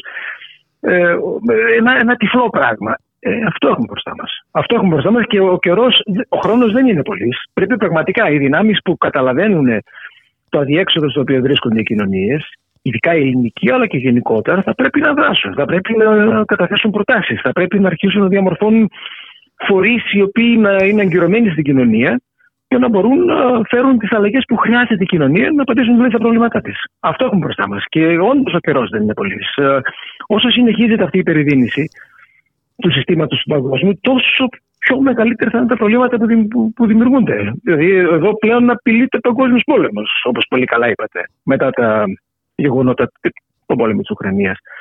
Ε, είναι καταστάσεις οι οποίες δεν τις περίμενε Α, κανείς. Απειλείται και πυρηνικός πόλεμος. Μην ξεχνάμε, μην υποτιμούμε ναι, ναι, ναι, και αυτή ναι, την, την παράμετρο. Βέβαια, ναι. Ε, πράγμα που σημαίνει. Ε, εντάξει. Ε, δεν ξέρω τι σημαίνει. Το τέλος τέλος πάντων. Με, έχουμε τα, τα σοβαρότατα προβλήματα του περιβάλλοντος έτσι, γιατί ε, και με αυτά δεν βλέπω να υπάρχει ε, δεν υπάρχει μάλλον καμία σοβαρή ε, πολιτική. Τουλάχιστον... Για το θέμα του περιβαλλοντος για το θέμα του περιβάλλοντος που θέτεται, το οποίο είναι ένα σοβαρό το πρόβλημα και το θέμα του κλίματος αλλά και το θέμα του περιβάλλοντος ε, πέραν του κλίματος, δηλαδή της φύσης και του τρόπου με τον οποίο με την οποία μπαίνει στην καθημερινή ζωή. Εκεί όχι μόνο δεν υπάρχει πραγματική απάντηση, τα πράγματα γίνονται σταδιακά χειρότερα παρά τα λόγια. Και θα σας το πω αλλιώς. Από, το, από, τη, από τη μεγάλη. Το, το Ρίο το 1991 ποτέ έγινε η, η, η, μεγάλη το συνέδριο στο Ρίο που είχε βγάλει τις πρώτες αποφάσεις και προτάσεις για το τι πρέπει να γίνει, έχουν υπάρξει, έχει υπάρξει σειρά τέτοιων συγκεντρώσεων παγκοσμίως με προβολή κτλ. Και, και με αποφάσεις και με προτάσεις να κάνουμε, να δείξουμε για να βελτιωθεί το περιβάλλον. Σας λέω λοιπόν ότι ούτε, ούτε, ούτε μία, ούτε μία από τις προτάσεις αυτές δεν έχει υλοποιηθεί. Έχει 30 χρόνια. Τίποτα. Ταυτόχρονα όμως το μεγάλο κεφάλαιο έχει επιδοθεί σε έναν αγώνα ε, για να πρασινίσει. Τόσο πράσινο δεν έχουμε ξαναδεί ποτέ από τις μεγάλες επιχειρήσεις. Γιατί, γιατί βγάζουν κέρδος. Είναι μια απάτη αυτό, όπως καταλαβαίνω. Κοροϊδεύουν την κοινωνία. Mm-hmm. Αυτή είναι η κατάσταση με το περιβάλλον. Δηλαδή, οι μεγάλες επιχειρήσεις, τα, τα μεγάλα κεφάλαια υποτίθεται ότι ασχολούνται με το περιβάλλον. Στην πράξη όμως δεν κάνουν κάτι τέτοιο. Απλώς φροντίζουν να βγάζουν κέρδος από την αγωνία του κόσμου για το περιβάλλον και από τη διάθεση δημοσίων πόρων ε, για τη δουλειά αυτή. Αυτή είναι η πραγματικότητα. Και αν δεν παρέμβει η ριζοσπαστική αριστερά ή τα ριζοσπαστικά κινήματα ή τέλος πάντων αυτοί οι άνθρωποι από τα κάτω, οι οποίοι θέλουν πραγματικά να αλλάξουν οι καταστάσεις, δεν πρόκειται να αλλάξουν. Να είστε σίγουροι γι' αυτό. Δεν πρόκειται. Δεν πρόκειται δηλαδή να γίνει πραγματική αλλαγή ε, στα θέματα του περιβάλλοντος που απασχολούν τον κόσμο και το βλέπουμε. Εντάξει, νομίζω ότι είναι χαρακτηριστική η περίπτωση με το αέριο, με το ρωσικό και ε, με το υγροποιημένο αέριο, το αμερικανικό, που είναι και βλάπτει περισσότερο το περιβάλλον και είναι και πιο κοστοβόρο. Ε, ναι. Το θέμα είναι γιατί η Ευρώπη επέλεξε να συρθεί ε, ε, πίσω από τις επιλογές των Ηνωμένων Πολιτειών. Ποια είναι η άποψή σας; για την Ευρώπη. Τώρα ας πούμε για την Ευρώπη. Κοιτάξτε, για την Ευρώπη είναι η Ευρώπη. Ε, καταρχήν, ε, είναι και, δεν είναι και σωστό να αναφερόμαστε στην Ευρωπαϊκή Ένωση ως Ευρώπη. Η ευρωπη είναι κάτι πολύ ευρύτερο ναι, σωστά. και είναι κάτι που υπήρχε πριν και θα υπάρχει και μετά την Ευρωπαϊκή Ένωση. Αλλά κατόρθωσε η Ευρωπαϊκή Ένωση και πήρε τον τίτλο αυτό και το χρησιμοποιεί. Ε, τώρα γιατί, γιατί σύρεται πίσω από τις... Ε, τις Όταν είναι φανερό ότι είναι εις βάρος της. Αυτό ξέρετε από πλευράς. Τώρα εις βάρος της, τώρα γενικό είναι και αυτό τώρα. Εις βάρος δικός μας, των πολιτών της Ευρώπης είναι. Ναι. Ε, εδώ, εδώ είναι και. Όχι, έχετε δίκιο. Είναι, είναι, είναι εναντίον της ακόμα και στο επίπεδο των, ε, των, των ελίτ, να ξέρετε. Γιατί ε, η γερμανική ελίτ, ακολουθώντας ε, αυτά που θέλουν οι Ηνωμένες Πολιτείες και ε, φορόμενοι με τον τρόπο αυτό δεν φαίνεται ότι εξυπηρετεί τα συμφέροντά της, για να λέμε και την πάσα αλήθεια. Δηλαδή, mm-hmm. φέρεται σαν να είναι τελείως ε, είναι ένα υποτελούς καταστάσεω. Αλλά τώρα, τι είναι αυτή η Ευρώπη και πώς, αυτή την πλευρά τη δικιά μας, αλλά και γενικότερα. Η Ευρώπη, ξέρετε, τα χρόνια που πέρασαν και τις δεκαετίες που πέρασαν και το ευρώ και το καταξύ δημιούργησαν το δικό τους μύθο ο μύθος αυτός έγινε ιδιαίτερα ισχυρός στις χώρες της περιφέρειας, όπως εμείς. Ε, γιατί στη δικιά μας χώρα, αλλά και στην Ιταλία και στην Πορτογαλία και στην Ισπανία, η ιδέα της Ευρώπης είχε μέσα της την ιδέα της προοδου Ε, οι χώρες της περιφέρειας που ήταν πιο φτωχές και πιο πίσω από τις ε, άλλες χώρες της Δυτικής Ευρώπης, ε, είχαν πάντα μια αίσθηση κατωτερότητα. Ε, ότι ξέρεις η, η, ανάπτυξη, η πρόοδος είναι στο Παρίσι, είναι στη, στο Λονδίνο, είναι στο Βερολίνο, είναι δεν ξέρω πού. Και υπήρχε αυτή η αίσθηση της κατωτερότητας. Η, η ιδέα της Ευρώπης λοιπόν για τις χώρες τι ε, δικές μας, αυτές του Νότου, είχε και μια αίσθηση προόδου. Ότι ξέρεις, μπήκαμε στα μεγάλα σαλόνια, μπήκαμε στα μεγάλα. ε, γίνανε ισότιμα μέλη ενός ε, παγκόσμιου παράγοντα που κάνει και δείχνει. Αυτό ήταν πάντα μια απάτη. Ποτέ δεν ήταν αληθινό. Ποτέ δεν ήταν αληθινό γιατί η Ευρώπη δημιούργησε μέσα της καινούργια περιφέρεια και καινούργιο κέντρο. Ποτέ δεν έγιναν οι χώρες οι δικέ μα ισότιμες με τη Γερμανία ή με τη Γαλλία. Mm. Ποτέ, δεν, ναι, ποτέ δεν υπήρξε αυτό. Ποτέ ήταν φαντασίωση. Το οποίο φαινόταν και στην οικονομική πολιτική και φάνηκε στη χώρα μας από τον τρόπο με τον οποίο μας φέρθηκαν όταν αντιμετωπίσαμε τη μεγάλη κρίση πριν από μία δεκαετία. Η Ευρώπη λοιπόν δεν ήταν ποτέ αυτό που φαντασιώθηκε η Ελλάδα ή ή άλλες άλλες χώρες της περιφέρειας. Πέραν, πέραν αυτό όμως, το οποίο έγινε προφανές την προηγούμενη δεκαετία, αυτό που είναι προφανέστατο τώρα, ότι τελικά η Ευρώπη δεν είναι καν αυτό που φαντασιώνονται οι Γερμανοί. Διότι οι Γερμανοί εμφανίστηκαν, η Γερμανία δηλαδή, το λέει η Γερμανία, εδώ η γερμανική ελίτ, εμφανίστηκε ως η κυρίαρχη χώρα, ο ηγεμόνας, ας πούμε, της Ευρωπαϊκής Ένωσης, όπως αυτή ε, ε, συντάχθηκε κτλ. Η οποία η Γερμανία έθεσε τους όρους με τους οποίους κινήθηκε η Ευρωπαϊκή Ένωση. Και όλοι υποθέσαμε την προηγούμενη δεκαετία ότι εδώ έχουμε πλέον μια στιβαρή παρουσία στα πράγματα, ε, τα παγκόσμια, από πλευράς Ευρώπης με τη Γερμανία στο, το τιμόνι, στο τιμόνι. Mm-hmm. Έδειξε η κρίση της Ουκρανίας ότι ούτε αυτό ισχύει. Εδώ έχουμε ένα συνοδήλευμα τριτοκλασσάκων χωρών με πρωτοκλασσάτε ηγεσίες, οι οποίες δεν μπορούν καθόλου να σταθούν παγκοσμίως. Οι οποίες δεν μπορούν, δεν υπάρχει δηλαδή ευρωπαϊκό πρόταγμα, δεν υπάρχει ε, ευρωπαϊκή πολιτική, δεν υπάρχει, δεν υπάρχει καν υπεράσπιση των συγκεκριμένων ευρωπαϊκών ε, συμφερόντων απέναντι στις ΗΠΑ. Υπάρχει υποτέλεια. Είναι εμφανέστατο αυτό. Δηλαδή στο, στην παγκόσμια οικονομία, στον παγκόσμιο χώρο, ένας είναι ο ηγεμόνας. Ε, από πλευράς Δύση, οι Ηνωμένες Πολιτείες και η Ευρώπη ακολουθεί πολύ πίσω και θα ακολουθεί πολύ πίσω. Και μάλιστα εφαρμόζει τις αμερικανικές πολιτικές έχοντα την ίδια την οικονομία της. Δεν έχει ξαναγίνει αυτό το πράγμα στην ιστορία. Δηλαδή να, να δέχεται η Γερμανία και άλλες χώρες της Ευρώπης να εφαρμόζουν πολιτικές οι οποίες είναι, είναι καταφανώς εναντίον των χωρών τους και των λαών τους και των συμφερόντων τους.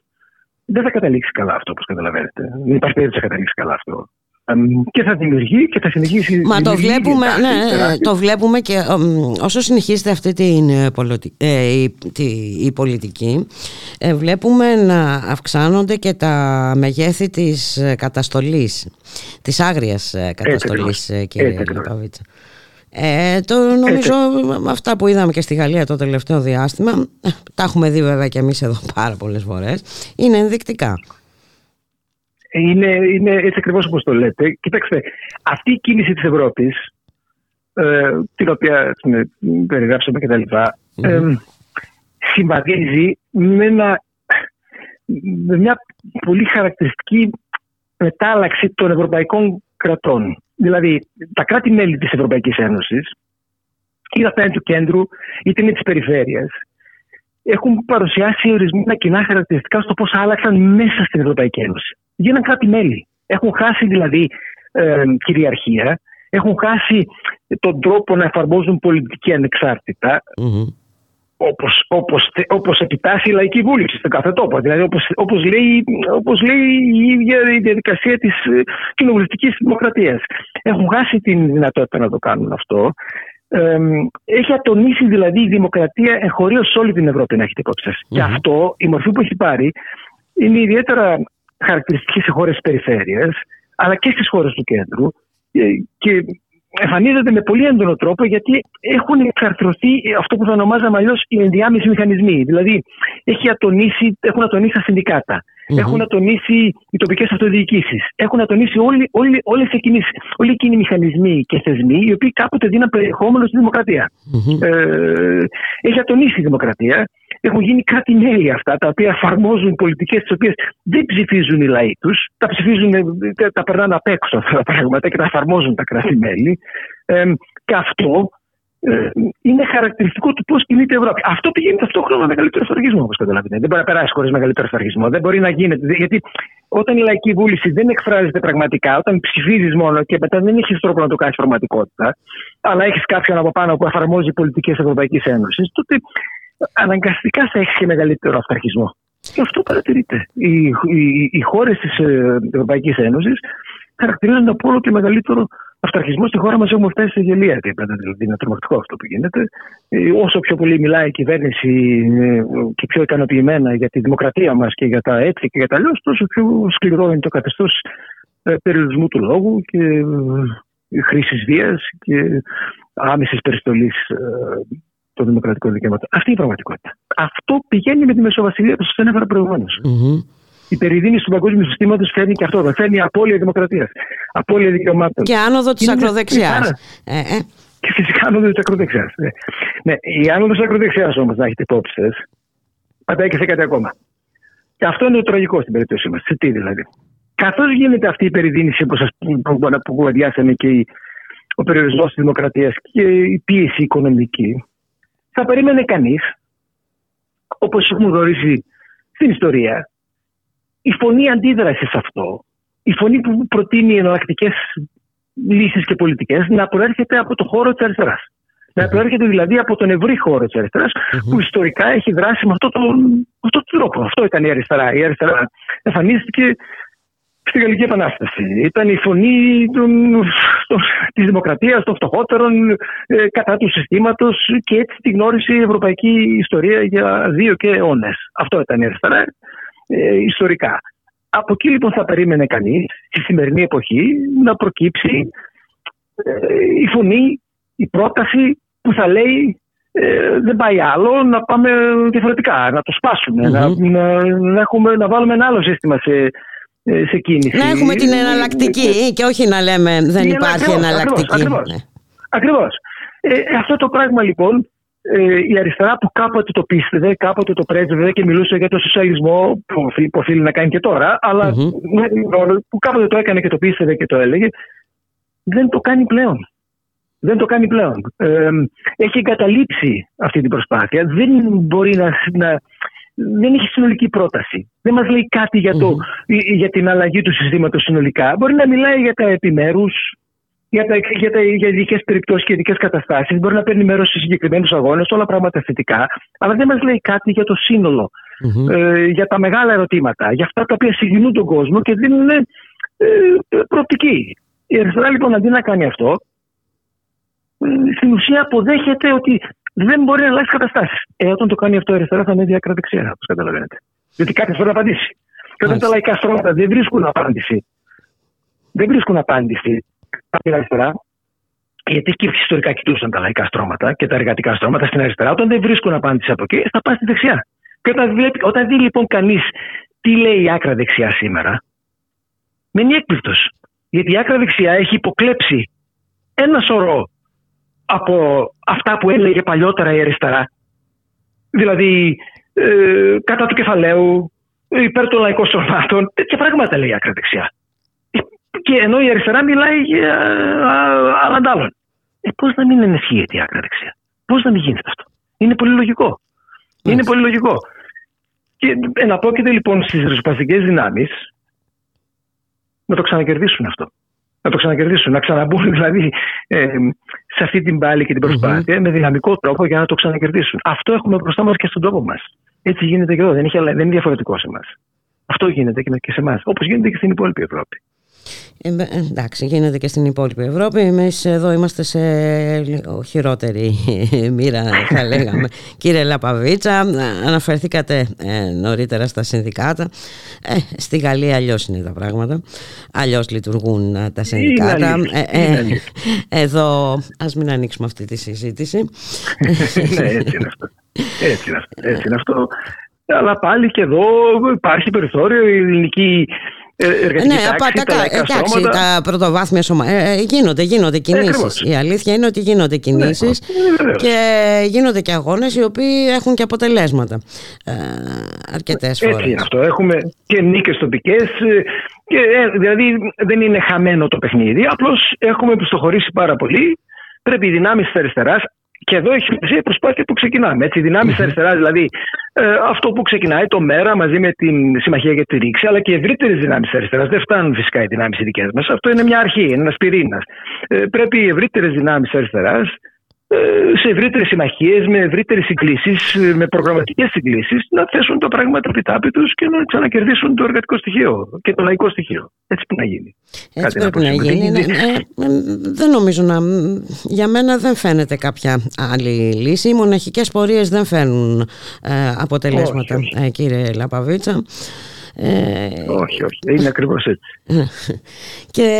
Αλλά, ναι. ναι. Πέστε μου, όχι, ε, ολοκληρώστε αυτό που να σας, πω και, να σας πω και κάτι ακόμα. Εδώ το οποίο έχει και αυτό κάτι να πω έχει σημασία. Μιλώντας για την αριστερά, ή τέλος πάντων για την εναλλακτική ριζοσπαστική Ε, γιατί πολλοί κόσμοι πλέον ακούει αριστερά και δεν καταλαβαίνει γιατί μιλάμε και ο λόγος είναι αυτός που ανέφερα προηγουμένως. Η αριστερά έχει πάψει να εκφέρει αντισυστημικό λόγο και σου λέει τι είναι η αριστερά.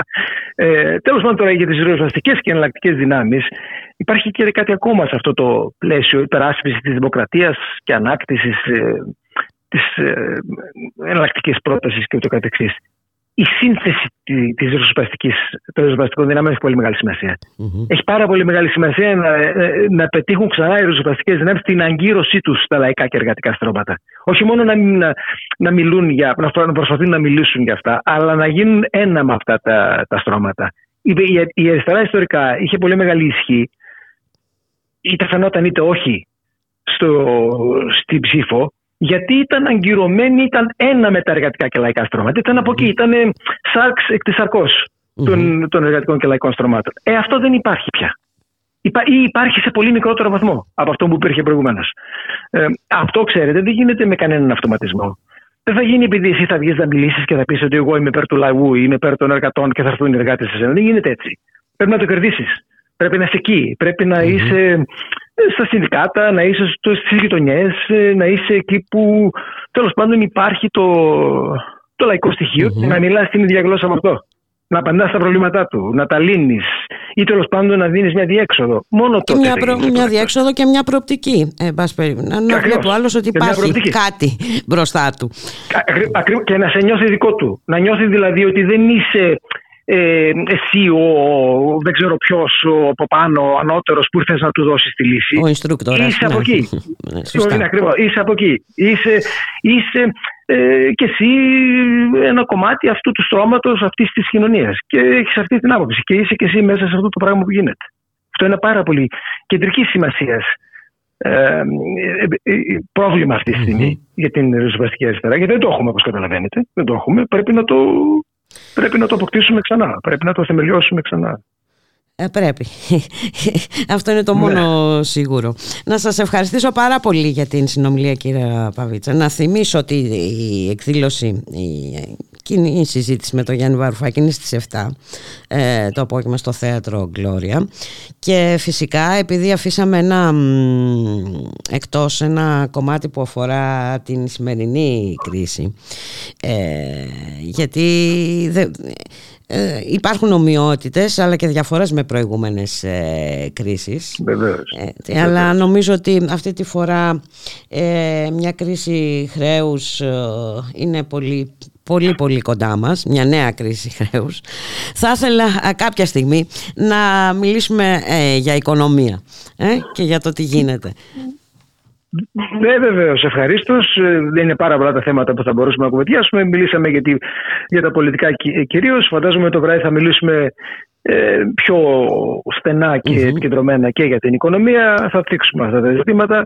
Ε, θα χαρώ πολύ να δω τους ακροατέ μας, αυτούς που έχουν χρόνο και θέλουν να, να παρίστανται και να κάνουν ερωτήσεις και να, να κάνουν μια ανοιχτή συζήτηση όπως πρεπει Και σε μια άλλη, μια άλλη ευκαιρία και μπορούμε και Μια άλλη ευκαιρία θα έρθετε εδώ στο στούντιο ε, να τα ξαναπούμε.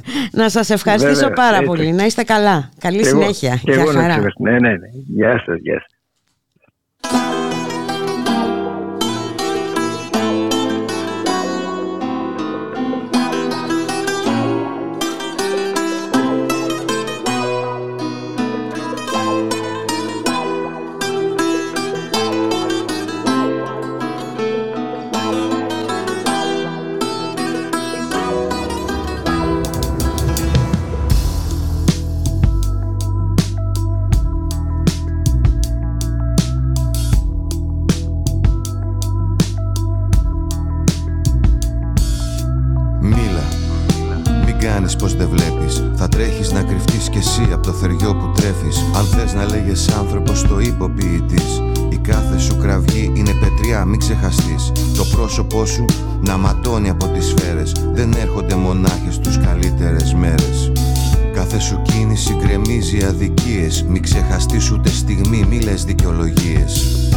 Δεν κλαίω σου είπα που τα είδες στα δάκρυα; Εσύ να ανησυχείς για τα εδάφη τα πάτρια. Τα φίδια ξαναβγήκαν απ' τις τρύπες τους πάλι. Το φόβο σου μυρίστηκαν και σήκωσαν κεφάλι. Δειλοί με μπράτσα φουσκωτά και με κεφάλια άδεια Πουλήσανε ελληνισμό στα νόητα κοπάδια. Και εσύ που οι παππούδες σου ήρθαν κυνηγημένοι Μην το ξεχνάς είναι ιερό το βλέμμα του Ικέτη Σήκωσε το βλέμμα κοίτα πως κατάντησες φουκαρά Έγινες όλα εκείνα που κορόιδευες πιο παλιά.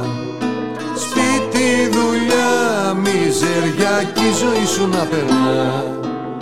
Σ' όλα αυτά που δίπλα σου συμβαίνουν να στέκεσαι μακριά μια μάνα μόνη στάθηκε απέναντι από το φίδι. Μια μάνα που θυσίασε μονάκριβο στο λίδι. Τα λόγια της δεν μάσησε, τους κοίταξε στα ίσα. Ο πόνος δεν τη λύγησε, τι λένε Μάγδα Φίσα. Τι με κοιτάς, σου είπα δεν κλαίω. Τρέπομαι μόνο με όλα αυτά που σου λέω. Μπορεί όλα να γίνονται μέσα στη γειτονιά σου. Περνάς από εκεί αλλά κοιτάς τη δουλειά σου. Και μη μου πεις ότι δεν έβλεπες πάλι. Όταν κλωτσούσανε το ζάκ στο κεφάλι Ήτανε μέρα μεσημέρι στην πόλη Κυρπαντελίδες και μπάτσι αδίσταχτοι όλοι. Μίλα Και για αυτούς που δεν προλάβανε Το γιακουμάκι τζάμπα μάγκες τον τρελάνανε. Όλοι το ξέραν μα κανείς δεν μιλούσε Και η ευαίσθητη ψυχή το αιμορραγούσε. Σήκωσε το βλέμμα κοίτα πως κατάντησες φουκαρά. Έγινες όλα εκείνα που κορόιδευες πιο παλιά μιζεριά κι η ζωή σου να περνά. Σ' όλα αυτά που δίπλα σου συμβαίνουν να στέκεσαι μακριά. Τα πιτσιρίκια που βρίζεις είναι η μόνη σου ελπίδα. Αλληλεγγύη και σεβασμός είναι η δική τους πατρίδα. Το φίλο τους τον είδανε νεκρό από μια σφαίρα. Και ορκίστηκαν πως όλα αυτά θα αλλάξουν μια μέρα Και να σε φίλε σίγουρος αυτό θα το πετύχουν. Γι' αυτό και δεν ανέχονται οι κάφροι να ορίζουν. Στο μέλλον το δικό τους δεν ανήκεις εσύ. Είναι άλλο το χαρμάνι και γουστάρουν τη ζωή. Μίλα για τον τύπο από δίπλα που ξεσπάει στα παιδιά του τη ζωή του τη σκατήλα που κάνει το μάγκα μόνο εκεί που τον παίρνει. Γιατί όλη την ημέρα τεμενάδες προσφέρει. Και οι μπάτσι που μπήκαν στο γειτόνον το σπίτι Και συμφώναζες μπράβο γερασμένο καθήκη Να το ξέρεις ένα βράδυ θα μπουκάρουν σε σένα Γιατί τύποι δεν έχουν σεβασμό σε κανέναν Μίλα μην κάνεις πως δεν βλέπεις Θα τρέχεις να κρυφτείς κι εσύ από το θεριό που τρέφεις Αν θες να λέγες άνθρωπος το υποποιητής Η κάθε σου κραυγή είναι πετριά μην ξεχαστείς Αν θέλεις να λέγεσαι άνθρωπος θα βγεις στους δρόμους, θα φωνάξεις. Τα χείλη σου θα ματώσουν από τις φωνές. Το πρόσωπό σου θα ματώσει από τις σφαίρες. Μα ούτε βήμα πίσω. Ραδιομέρα.gr, 2 και 34 πρώτα λεπτά, στον ήχο Γιώργος Νομικό, στην παραγωγή Γιάννα Θανασίου Γιώργης Χρήστου, στο μικρόφωνο η Μπουλίκα Μιχαλοπούλου. Και πάμε στην Κρήτη, θα καλωσορίσουμε τον συνάδελφο Μάριο Διονέλη. Αύριο έχουμε δίμερη, από αύριο δίμερη περιοδία του γραμματέα του Μέρα 25 Γιάννη Βαρφάκη, πολλά τα προβλήματα. Υποθέτω πολλοί θα είναι και οι σταθμοί ε, του Γιάννη Βαρφάκη. Γεια σου Μάρια, καλό μεσημέρι. Καλό μεσημέρι, καλό μεσημέρι Μπουλίκα αλλά το υποθέτεις και η Κρήτη έχει πάρα πολλά ζητήματα σε αυτές τις δύο μέρες σε Ηράκλειο και Χανιά θα κινηθεί ο Γιάννης Βαρουφάκης. Σε ό,τι αφορά τα του Ηρακλείου, ε, θυμάσαι, είμαι σίγουρος, μιλούσαμε, είμαι σίγουρος ότι θυμάσαι, μιλούσαμε τις προηγούμενες ημέρες για το τεράστιο ζήτημα με τους σεισμόπληκτους. Στο Αρκαλοχώρι ε, και, στη γύρω περιοχή. Ναι, ναι οι οποίοι όχι μόνο δεν βλέπουν να προχωρά η διαδικασία της αποκατάστασης, το να πάρουν χρήματα για να ξαναφτιάξουν τα σπίτια τους.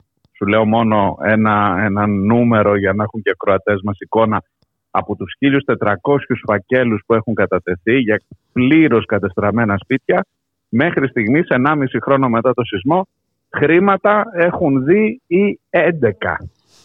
Από τους 1.400 ή 11. Μάλιστα. Εκείνο όμως που είναι το πιο εξοργιστικό είναι το θέμα με τους πληστηριασμούς, διότι οι τράπεζες έρχονται και πληστηριάζουν αφού τελείωσε το εξάμεινο της προστασίας που παρήχε το κράτος, mm πληστηριάζουν πλέον ακόμα και τα σεισμόπληκτα ακίνητα, κάτι το οποίο αποτελεί ντροπή όπως καταλαβαίνεις και για το ελληνικό κράτος και για τους ε, ανθρώπους αυτούς οι οποίοι βρίσκονται στο έλεος των τραπεζών. Και βεβαίως με ευθύνη της κυβέρνησης. Γιατί οι τράπεζες δεν νομίζω ότι περίμενε κανείς να δείξουν μεγαλύτερη συμπόνια. Ε, Προφανώς. Λοιπόν, αυτό είναι ένα βασικό αντικείμενο της επίσκεψης του Γιάννη Βαρουφάκη. Θα βρεθεί εκεί να του εξηγήσουν οι άνθρωποι από κοντά τι ακριβώς συμβαίνει. Υπάρχουν mm-hmm. κάποιες διαβουλεύσεις. Ε, τους έχουν υποσχεθεί από την κυβέρνηση ότι θα γίνει κάποια ρύθμιση σε κάποιο νομοσχέδιο από αυτά τα, τα με το κλείσιμο της Βουλής και ότι κάπου μπορεί θα τους, να τους θυμηθούν ε, μέσα σε όλη αυτή την, ε, την ε, κατάσταση.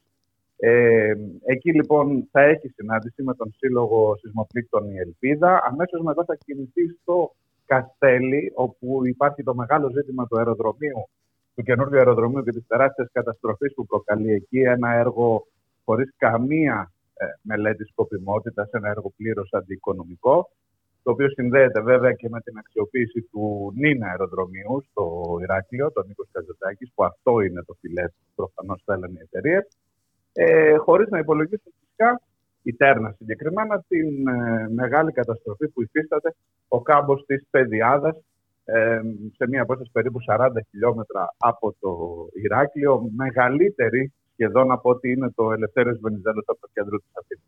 Μάλιστα. Ε, σε αυτά τα δύο σημεία θα είναι οι πρώτες τάσεις του Γιάννη Βαρουφάκη. Ε, το απόγευμα έχει το βράδυ στις 8.30 mm-hmm. έχει προγραμματιστεί μια κεντρική ομιλία, παύλα συζήτηση του Γιάννη Βαρουφάκη με το κοινό. Ε, αφού θα υπάρξει μια ε, εισαγωγική ομιλία, θα επιδιώξει και αυτή, αυτός είναι ο προγραμματισμός να έχει μια συζήτηση με το κοινό, να ακούσει ερωτήσεις, να απαντήσει, να βάλει ζητήματα, όλα αυτά που πιάνουν τους ανθρώπους σε όλη την Ελλάδα βασικά, όχι στο Ηράκλειο φυσικά μόνο, ε, εν ώψη των εκλογών, για το διακύβευμα αυτών των εκλογων για το πλαίσιο ε, το αγωνιστικό που βάζει η Συμμαχία για τη Ρήξη, το ΜΕΡΑ25 Συμμαχία για τη Ρήξη μαζί με τις ε, συνεργαζόμενους, συνεργαζόμενους φορείς και πρόσωπα της αριστεράς.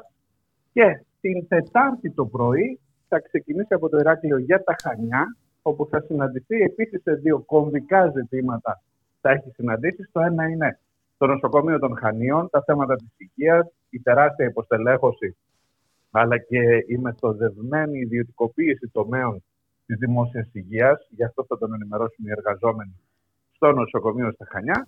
Και αμέσως μετά στην Δημοτική Επιχείρηση Ίδρυυσης και Αποχέτευσης Χανίων. Για το φλέγο ζήτημα του νερού, ε. Για το τεράστιο ζήτημα του νερού, φυσικά, της του νερού. Και τα δύο αυτά ζητήματα είναι θέματα στα οποία πανελλαδικά υπάρχουν κινητοποιήσεις, όπως ξέρεις, και σίγουρα mm-hmm. ο Γιάννης Βαρουφάκης δεν μπορούσε να μην έχει κάποια επαφή σε αυτά τα θέματα. Και το βράδυ υπάρχει μια ανοιχτή ιδρυτική συνέλευση του συντονιστικού των Χανίων της, ε, της εκλογικής επιτροπής Χανίων του ΜΕΡΑ25 Συμμαχία για τη Ρήξη, όπου θα γίνει με την παρουσία του Γιάννη Βαρουφάκη στο καφέ Κήπος στα Χανιά, ε, η οποία θα έχει και πανηγυρικό χαρακτήρα ως έναρξη της προεκλογικής δραστηριότητας, τουλάχιστον στο κομμάτι της Δυτικής ε, Κρήτης. Ε, αυτά σε συνδυασμό με κάποιες συνεντεύξεις σε τοπικά μέσα ενημέρωσης, με κάποιες επισκέψεις, αν υπάρξει κάποιος σχόλιο, δηλαδή σε ένα πολύ φορτωμένο πρόγραμμα. Όντως, πολύ φορτωμένο. Και... 25, ωστόσο, έχουμε μπει σε κανονικούς ρυθμούς ε, προεκλογικούς. Ξέχασα να σου πω ότι το βράδυ της Τρίτης, αύριο το βράδυ, στο Ηράκλειο, στην ομιλία θα υπάρξει και ανακοίνωση κάποιων ονομάτων Α, για υποψηφιότητων. Ναι, βεβαίως για τα ψηφοδέλτια της Κρήτης, φυσικά ε, από το Ηράκλειο. Ωραία. Μάρια, να σε ευχαριστήσουμε πάρα πολύ. Καλή δύναμη, καλή συνέχεια. Να είσαι καλά. Γεια χαρά.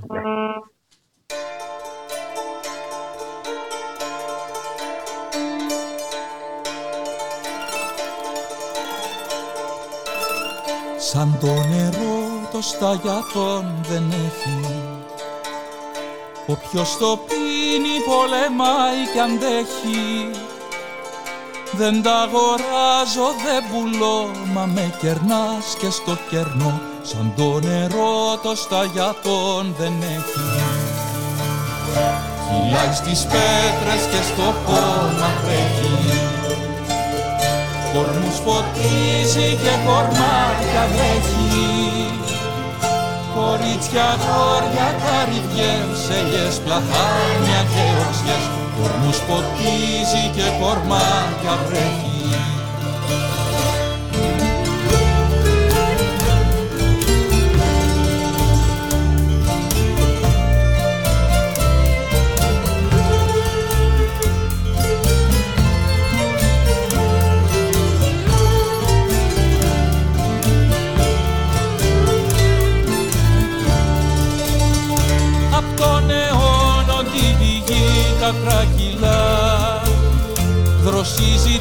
αύριο και το υπόσχεται ξανά. Μα εγώ και τώρα το νερό μέσα απ' τη κούφτα σου θα πιω. Ζωή να γίνει ζωή σε μια βουλιά Μα σαν το νερό το σταγιατόν δεν έχει. Όποιος το πίνει πολεμάει κι αντέχει δεν τα αγοράζω, δεν πουλώ, μα με κερνάς και στο κερνό Όποιος το πίνει πολεμάει κι αντέχει Σαν το νερό το σταγιατόν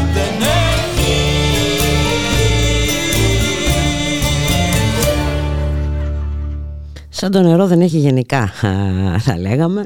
Ε, Ραδιομέρα.gr, 2 και 42 πρώτο λεπτά, στον ήχο Γιώργος Νομικό, στην παραγωγή Γιάννα Θανασίου και Χρήστου, στο μικρόφωνο Εμπούλικα Μιχαλοπούλου. Και χθες πήραμε αέρα, αέρα ζωτικό. Μας ήρθε από την Θεσσαλονίκη και στην πλατεία Αριστοτέλους, Κοσμοσυρωή, στην ε, συναυλία ε, για την υπεράσπιση του δημόσιου αγαθού, του νερού ως δημόσιο αγαθού. Να καλωσορίσουμε τον Μιχάλη Κρυθαρίδη, υποψήφιο βουλευτή του ΜΕΡΑ25 στην πρώτη περιφέρεια της πόλης. Ωραία περάσατε Μιχάλη, καλό μεσημέρι. Από ό,τι είδα περάσατε μια χαρά.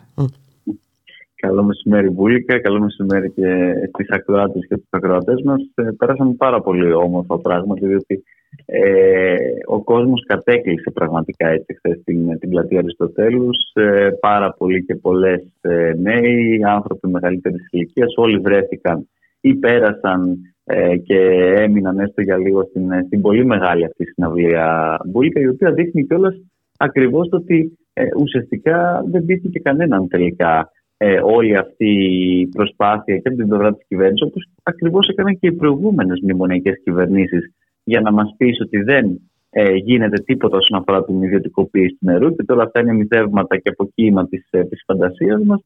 Ε, οι πολίτες φαίνεται πως δεν πείθονται από αυτήν την ε, τη ρητορική. Βλέπουν αυτά τα οποία θέτει το, και εδώ το Σωματείο Εργαζομένων της ΕΙΑ που πραγματικά έχει πάρει πάρα πολύ ζεστά αυτόν τον, τον αγώνα μπουλικα Αλλά όχι μόνο έτσι και ε, το σωματείο της ΕΙΔΑΠ, εδώ ο Σύλλογος Μουσικών Βορείου Ελλάδος, άνθρωποι και από τη ΔΕΙΑ, διότι εκεί επειδή δεν έχει μείνει ουσιαστικά το νερό ακριβώς ε, ως ε, δημόσιο αγαθό και έχει περάσει μέσα από αυτές τις ε, δημοτικές εταιρείες και λειτουργούν κατά κάποιο τρόπο με, με ιδιωτικο-οικονομικά κριτήρια, ήδη έχουμε τις συνέπειες, αν θέλεις, εκεί αυτής της ε, της προσπάθειας ιδιωτικοποίησης ενός τόσο ε, βασικού αγαθού. Και βέβαια πέρα από όλα τα άλλα, η, η, η μάχη έτσι, αυτή για το νερό, η μάχη για την ίδια τη ζωή ε, τελικά είναι και μάχη για, την, για τη δημοκρατία μπουλίκα. Δηλαδή εδώ δεν πρέπει να ξεχνάμε ότι μιλάμε για τέσσερις αποφάσεις του Συμβουλίου της Επικρατείας.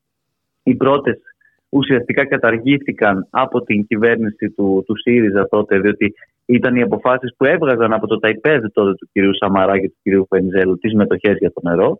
Στη συνέχεια ήρθε η κυβέρνηση του, του ΣΥΡΙΖΑ που έβαλε αυτές τις μετοχές στο υπερταμείο πια. Ε, τελικά το Συμβούλιο της Επικρατείας ξανά είπε ότι πρόκειται για αντισταγματική έτσι, ε, παραχώρηση αυτών των μετοχών στο, στο υπερταμείο.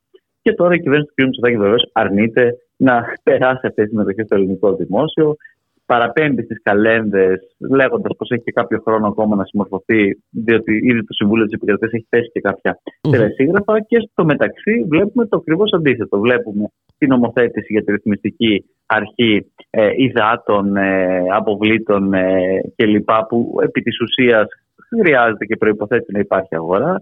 Βλέπουμε τα όσα και είδαμε τα όσα συμβαίνουν στην Αθήνα με το εξωτερικό υδροδοτικό δίκτυο. Βλέπουμε γενικότερα όλη αυτή την προσπάθεια ιδιωτικοποίησης εκ των έσω και μέσω ίσως. Προφανώς άμεσα δεν μπορούν να ιδιωτικοποιήσουν λόγω ακριβώς των, των αποφάσεων αυτών. Αλλά mm-hmm. όλοι οι, οι σχεδιασμοί, αν θέλεις, και όλη αυτή η προσπάθεια που γίνεται, mm-hmm. προσπαθεί να παρακάμψει Ακριβώς. με τον ένα ή με τον άλλο τρόπο την ίδια την. Μιλάμε πια έτσι για την έστω και τυπική συνταγματική νομιμότητα ουσιαστικά μπορεί. Έτσι. Έτσι ακριβώς είναι ε, Μιχάλη και δεν έχει απομείνει και τίποτα άλλο. Ε, έτσι το, το νερό έχει απομείνει ε, ακόμη ακριβώς, ως δημόσιο ε, αγαθό. Και το, και το οποίο όπως αντιλαμβάνεστε αντιλαμβάνομαι είναι μια τεράστια θα είναι μια τεράστια κερδοσκοπική μπίζνα για τους διάφορους ε, παρασυντικούς ολιγάρχες. Ήδη βλέπουμε τι συμβαίνει σε διάφορες περιοχές εμφιάλωσης όπως και στις Σταγιάτες που έχει γράψει και το σχετικό τραγούδι ο Αλκίνος ο Ιωαννίδης. Ακριβώς και, και, και, είναι και κάτι το οποίο το βλέπουμε συνολικά, διότι έτσι κι αλλιώς και λόγω της κλιματικής ε, κρίσης και αλλαγής πηγαίνουμε σε ζητήματα τα οποία θα ανακύψουν έτσι με την ε, ε, λειψιδρία. Ήδη κιόλας βλέπουμε ότι εντάξει, σήμερα είναι μια προχερή μέρα, αλλά γενικά ότι πλέον ε, πραγματικά στερεύουν οι, οι, οι πηγές, ε, τα, τα ποτάμια και όλα αυτά τα οποία... Ε, ναι, και με τα όσα συμβαίνουν στο περιβάλλον, τα ε. κακά και τα άσχημα, ε, ναι, τα ναι, πράγματα α, μόνο χειρότερα μπορεί να γίνουν. Σε ό,τι αφορά και, το νερό. Και, και, και εκεί ακριβώς αυτός είναι και ένας βασικός λόγος που πρέπει και θέλουν κάποιοι να βάλουν χέρι έτσι, σε αυτό το, το αγαθό και βέβαια δημιουργεί και πρόβλημα στην ίδια την, την κυβέρνηση Μπουίτερα ότι επί της ουσίας αυτή τη στιγμή πολλοί ξέρουν ότι έχουν ένα πραγματικά ποιοτικό ε, αγαθό. Έχουν, μπορούν να έχουν πρόσβαση όντως ε, στην, στην, στην ποιονότητα τουλάχιστον σε τιμές οι οποίες είναι προσθέσει στον κόσμο. Οπότε επειδή έχουμε δει και τη διαδικασία του τι συνέβη στο ρεύμα, τι συνέβη ακόμα και στους σιδηρόδρομους σήμερα που τους ξαναβάζει ε, δεν υπάρχουν επιχειρήματα πια που μπορούν να πείσουν ναι. τους uh, πολίτες, Μιχάλη Μα, μα κοίταξε, όταν ε, βλέπουμε να, να, να, γίνεται μέχρι και μια τέτοια ιδέα καταπάτηση τόσο, τόσο, μιας τόσο σαφούς έτσι, ε, απόφασης, και κατ' επανάληψη κιόλας του Συμβουλίου δεν ναι, προφανώς δεν, δεν, δεν τίθεται ζήτημα. Δηλαδή είναι απλά ότι ό,τι και να, ό,τι και να πούμε αυτοί θα κάνουν τα δικά τους. Ναι. Αλλά νομίζω ότι το Οι απαντήσεις όμως. Ε, ακριβώ. Ναι, ακριβώς. Το χθεσινό μήνυμα και φαίνεται πολύ, αν θέλεις κιόλα, ότι του τρομοκράτες. Χθε το βράδυ είχαμε ανταλλαγές ανακοινώσεων από την κυβέρνηση και την αξιωματική αντιπολίτευση. Βέβαια, επί της ουσίας και οι δύο προσπαθώντας να κρύψουν το, την πραγματικότητα και το επίδικο. Ε, το οποίο επίδικο είναι ακριβώς ότι μιλάμε για μια συνολική και διαχρονική προσπάθεια ιδιωτικοποίησης του νερού, η οποία Ό,τι και να λένε, και τότε θυμόμαστε πολύ καλά ο κ. Τσίπρας όταν έβαζε το νερό στο υπερταμείο μας, λέγεται δεν το βάζει για να ιδιωτικοποιηθεί, λες και μπαίνει στο υπερταμείο για να παραμείνει σε κάποια σουτάρια, ας πούμε. Τα ίδια σήμερα μας λέει ο κ. Μητσάκη ότι δημιουργεί τη ρυθμιστική αρχή, όχι για να ιδιωτικοποιήσει ναι. το νερό. Ναι. Δηλαδή είναι και αυτή η κοροϊδία, η κατάμετρη την οποία έχουμε, την ώρα που ο κόσμος αντιδράει πραγματικά πάρα πολύ μαζικά και πάρα πολύ ηχηρά και, και δυνατά. Στη Θεσσαλονίκη σου θυμίζω ότι υπήρξε το 2014 και, και το ιστορικό δημοψήφισμα. Βέβαια, που 220.000 περίπου έτσι, τότε πολίτες ψήφισαν και με 98% απέρριψαν ε, την, ε, την ιδιωτικοποίηση του, του νερού και παρά και αυτή την ε, έκφραση αν θες της ίδιας της, ε, της Λαϊκής Βούλησης και τότε βεβαίως η κυβέρνηση Σαμαρά Βεντζόλου προχώρησε στην ε, παραχώρηση στο, στο ΤΑΙΠΕΔ. Ευτυχώς μετά ήρθε και τότε το Συμβούλιο της Επικρατείας και μπλόκαρε ε, την, ε, τη σχετική διαδικασία, αλλά επιμένουν, δεν σταματάνε, συνεχίζουν, διότι είναι πραγματικά όπως το μόνο το οποίο επί της ουσίας έχει μείνει, που δεν ε, έχουν καταφέρει να βάλουν όσο θέλουν, διότι έχουν καταφέρει ως ένα βαθμό, με κάτι ζήτημα, με κάτι εργολάβους, ξέρουμε τι, τι ναι. γίνεται σε διάφορα ζητήματα, αλλά δεν έχουν καταφέρει να βάλουν εκεί που όπως θέλουν δηλαδή να γίνεται, να κρατήσει το δημόσιο ουσιαστικά τις υποδομές, άρα τις ε, όποιες ζημιές και τις δαπάνες, να πάρει κάποιος ιδιώτης τα κέρδη επί της ουσίας, όπως συνέβη και στα, στα τρένα, όπως συμβαίνει και παντού, και να ε, έχουμε και ζήτημα και με την ίδια την ποιότητα του νερού και με την ε, πρόσβαση, με τις ελλείψεις, με όλα αυτά τα οποία μπορεί να διαμορφωθούν και βέβαια και στι τιμές, οι οποίες ξέρουν πολύ καλά τι θα συμβεί αν μπούμε σε μια λογική εμπορεύσιμου αγαθού που. Ναι, που και, και για τις τιμές, αλλά και για την ποιότητα του νερού. Υπάρχουν ε, παραδείγματα. Όποιος θέλει μπορεί Βέβαια, βέβαια. να τρέξει και να τα. α, να δει έτσι σε παγκόσμιο α, επίπεδο Ναι, ναι. ε, ε, θα μας βρουν Πολύ μπροστά σωστά. τους Φτάσαμε Ε, σε, σε ένα σημείο να αγοράζουν, αν θυμάσαι έτσι καλά με αυτά τα παραδείγματα που λες, μέχρι και ποτάμια, να αγοράζονται λίμνες, ε, να μένει ο, ολόκληρος ε, με- μεγάλες μερίδες του, του πληθυσμού, αγρότες, χωρίς καμία απολύτως πρόσβαση.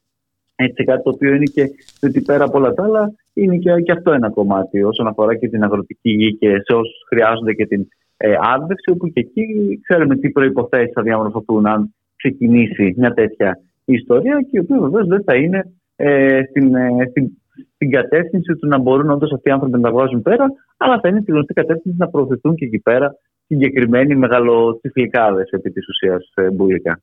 Έτσι είναι Μιχάλη και ήθελα να συζητήσουμε λίγο για την ποιότητα του προεκλογικού ο, διαλόγου κυρίως μεταξύ των ε, μνημονιακών ε, εκφραστών. Αλλά εντάξει μας πιέζει λίγο, σχο- λίγο χρόνος. Θα τα ξαναπούμε όμως γιατί ε, πραγματικά δεν ξέρω έχεις εσύ την αίσθηση και εσύ την αίσθηση ότι είναι πολύ χαμηλό πλέον το επίπεδο της αντιπαράθεσης και εντελώς αναντίστοιχο και με τις κοινωνικές ανάγκες ε, αλλά και με τους κοινων... προβληματισμούς της ε, κοινωνίας. Πούλικα, κοίταξε, και μόνο από το χθεσινό που πραγματικά έτσι ε, σου μεταφέρω, που ο κόσμος χθε ε, βροντοφώναξε και έτσι, τα συνθήματά του και ε, τις θέσεις του για, για το όσον αφορά το νερό και από την άλλη αν έβλεπε τις ανακοινώσεις ε, που αντάλλαξε η κυβέρνηση με την αξιωματική αντιπολίτευση, νομίζω ότι πραγματικά καταλαβαίνεις ακριβώς αυτή την αντιστοιχία που περιγράφεις και εσύ και τον τρόπο με τον οποίο ε, θα κινηθούν οι, οι δύο, εν πάση περιπτώσει, επικρατέστεροι μνημονιακοί μονομάχοι ε, στον δρόμο προς, ε, προς τις ε, κάλπες. Χωρίς βέβαια κανένας από αυτούς να βάζει το, τα, τα, τα δάχτυλα και τον ε, τύπο των, ε, των ύλων και χωρίς βεβαίως να μπαίνουν ε, στα, στα ζητήματα τα οποία πραγματικά απασχολούν την κοινωνία, πολλές φορές ε, μένοντας ε, σε διάφορα θέματα τα οποία έχουν και αυτά βέβαια έτσι, αυτή τη σημασία τους, αλλά δεν είναι σίγουρα ε, το, το πρωτεύον και αυτό που απασχολεί τον κόσμο. Δηλαδή τώρα όλη αυτή η συζήτηση με τις, ε, με τις βίλες, με τα... Ακριβώς, ε, ναι. Και ναι, ποιανού δηλαδή- η βίλα ήταν μεγαλύτερη. και... Ναι, και ποιος την νίκιαζε με Airbnb, ποιος την νίκιαζε δεν ξέρω και εγώ πώς. Δηλαδή, εντάξει, τώρα αυτά, οκ, σίγουρα έχουν μια διάσταση. Αν αυτό γίνεται από κάποιο στέλεχος ενός κόμματος, από κάποιον υπουργό, από κάποιον ε, πρωθυπουργό, ακόμη περισσότερο κτλ. Αλλά από εκεί και έπειτα ε, αποπροσανατολίζουν σε μεγάλο βαθμό τη συζήτηση και την κοινή γνώμη από τα πολύ σοβαρά ζητήματα τα οποία την απασχολούν και τα οποία θα κληθεί να αντιμετωπίσει την επόμενη μέρα. Και την επόμενη μέρα δεν θα είναι το, το πρόβλημά της, το ποιος νοικιάζει πού και πόσο την, ε, τη βίλα του, αλλά το πώς θα τα βγάλει πέρα όταν θα τους παίρνει το δικό τους το σπίτι, το οποίο δεν είναι βίλα έτσι, μπουλικα, το οποίο είναι ένα ε, διάρρη ε, στο, εδώ στη, ε, στα, στα δυτικά τη Θεσσαλονίκη ή ε, στην Κυψέλη ή οπουδήποτε αλλού και πετάνε τον κόσμο έξω. Ε, γι' αυτό δεν, δεν θέλουν προφανώς να συζητήσουμε και μπαίνουμε σε όλη αυτή την, ε, την, την παραπλανητική σε μεγάλο βαθμό. Ε, ναι, και συζήτηση, η οποία τα βεβαίως είναι επικοινωνιακά πολιτική. σοου, σαν αυτό του κυρίου Γεραπετρίτη σήμερα, που μπήκε Καλά, για λίγο ναι, στο ναι, τρένο ναι, για να ναι, ναι. κατέβει λίγο μετά. Α, Για να μας δείξει ίσα τη για να θλίψη βγουν οι του. φωτογραφίες, ναι, και τα λοιπά Ναι, και τα ναι. λοιπά. Ναι, ναι, ναι, ναι. Εντάξει, τα είχαμε δει που έλεγα και στο Υπουργικό Συμβούλιο, τα είχαμε δει και στο διάγγελμα του Πρωθυπουργού. Εντάξει, δηλαδή και αυτή η, η, η επικοινωνία πια έχει χτυπήσει τα βάνη. Έτσι. Δεν, δεν νομίζω ότι υπάρχει κάποιος κόσμος ο οποίος τα βλέπει αυτά ε, και, και, και πραγματικά πιστεύει ότι αντικατοπτρίζουν ε, την, την, την, πραγμα- την, την, την ειλικρίνεια των, των, ε, των ανθρώπων. Όταν ξαναλέω, ξέρεις, πραγματικά θα μπορούσαν να δείξουν ότι ειλικρινώς ε, μετανοούν για αυτές τις, τις πολιτικές, αν έβλεπες ότι την επόμενη μέρα άλλαζαν τον πυρήνα αυτών των πολιτικών, αν βλέπεις ότι από την επόμενη κιόλας μέρα συνέχισαν ακριβώς τα ίδια και χειρότερα. Ε, α, όσον αφορά έτσι, το ζήτημα των ιδιωτικοποιήσεων, γι' αυτό συζητάμε και για, για το νερό, το οποίο ακριβώς ήρθε, οι, οι σχετικές τάξεις ήρθαν μετά το έγκλημα στα τέλη και ακριβώς εκεί φαίνεται ότι όχι απλώς δεν αλλάζει τίποτα, αλλά συνεχίζουν και επιμένουν στις ίδιες πολιτικές, διότι και εκεί και στο νερό έχουμε δει περιπτώσεις πάλι διεθνώς μπουλικα και με δηλητηριάσεις και με μια σειρά από τέτοια ζητήματα. Δεν είναι καθόλου αμεληταία το τι μπορεί έτσι, να προκύψει με την ίδια την ασφάλεια και την ποιότητα ε, του ενός τόσο βασικού αγαθού, αλλά προφανώς όλα αυτά είναι ψηλά γράμματα αν είναι κάποιοι ε, ακόμα έτσι, ολιγάρχες, ιδιώτες, εργολάβοι κλπ. να μπουν σε ένα ακόμα παιχνίδι με, με πιάτσικο βεβαίω, ο συνήθως στι πλάτες του ελληνικού λαού. Να σε ευχαριστήσω πάρα πολύ Μιχάλη Κρυθαρίδη. Καλή συνέχεια. Και εγώ σας ευχαριστώ. Να είσαι καλά, για χαρά.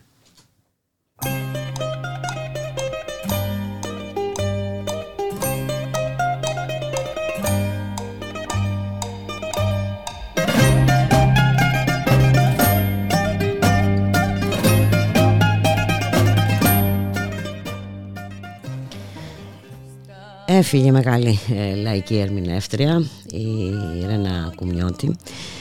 Ε, έχει πει απίστευτα τραγούδια. Με ένα από αυτά ε, θα σας αποχαιρετήσουμε. Να είστε όλες και όλοι καλά. Καλώς εχόταν το πραγμάτων. Θα τα ξαναπούμε αύριο στη μία. Γεια χαρά. Πάρε τις πίκρες τις πίκρες μου και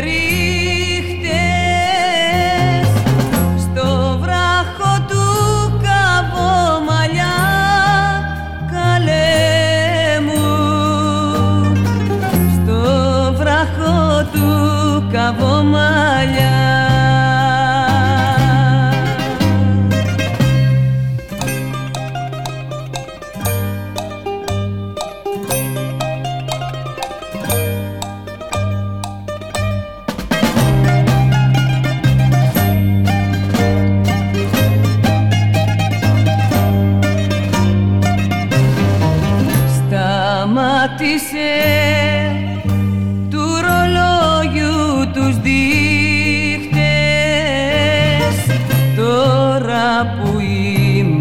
yang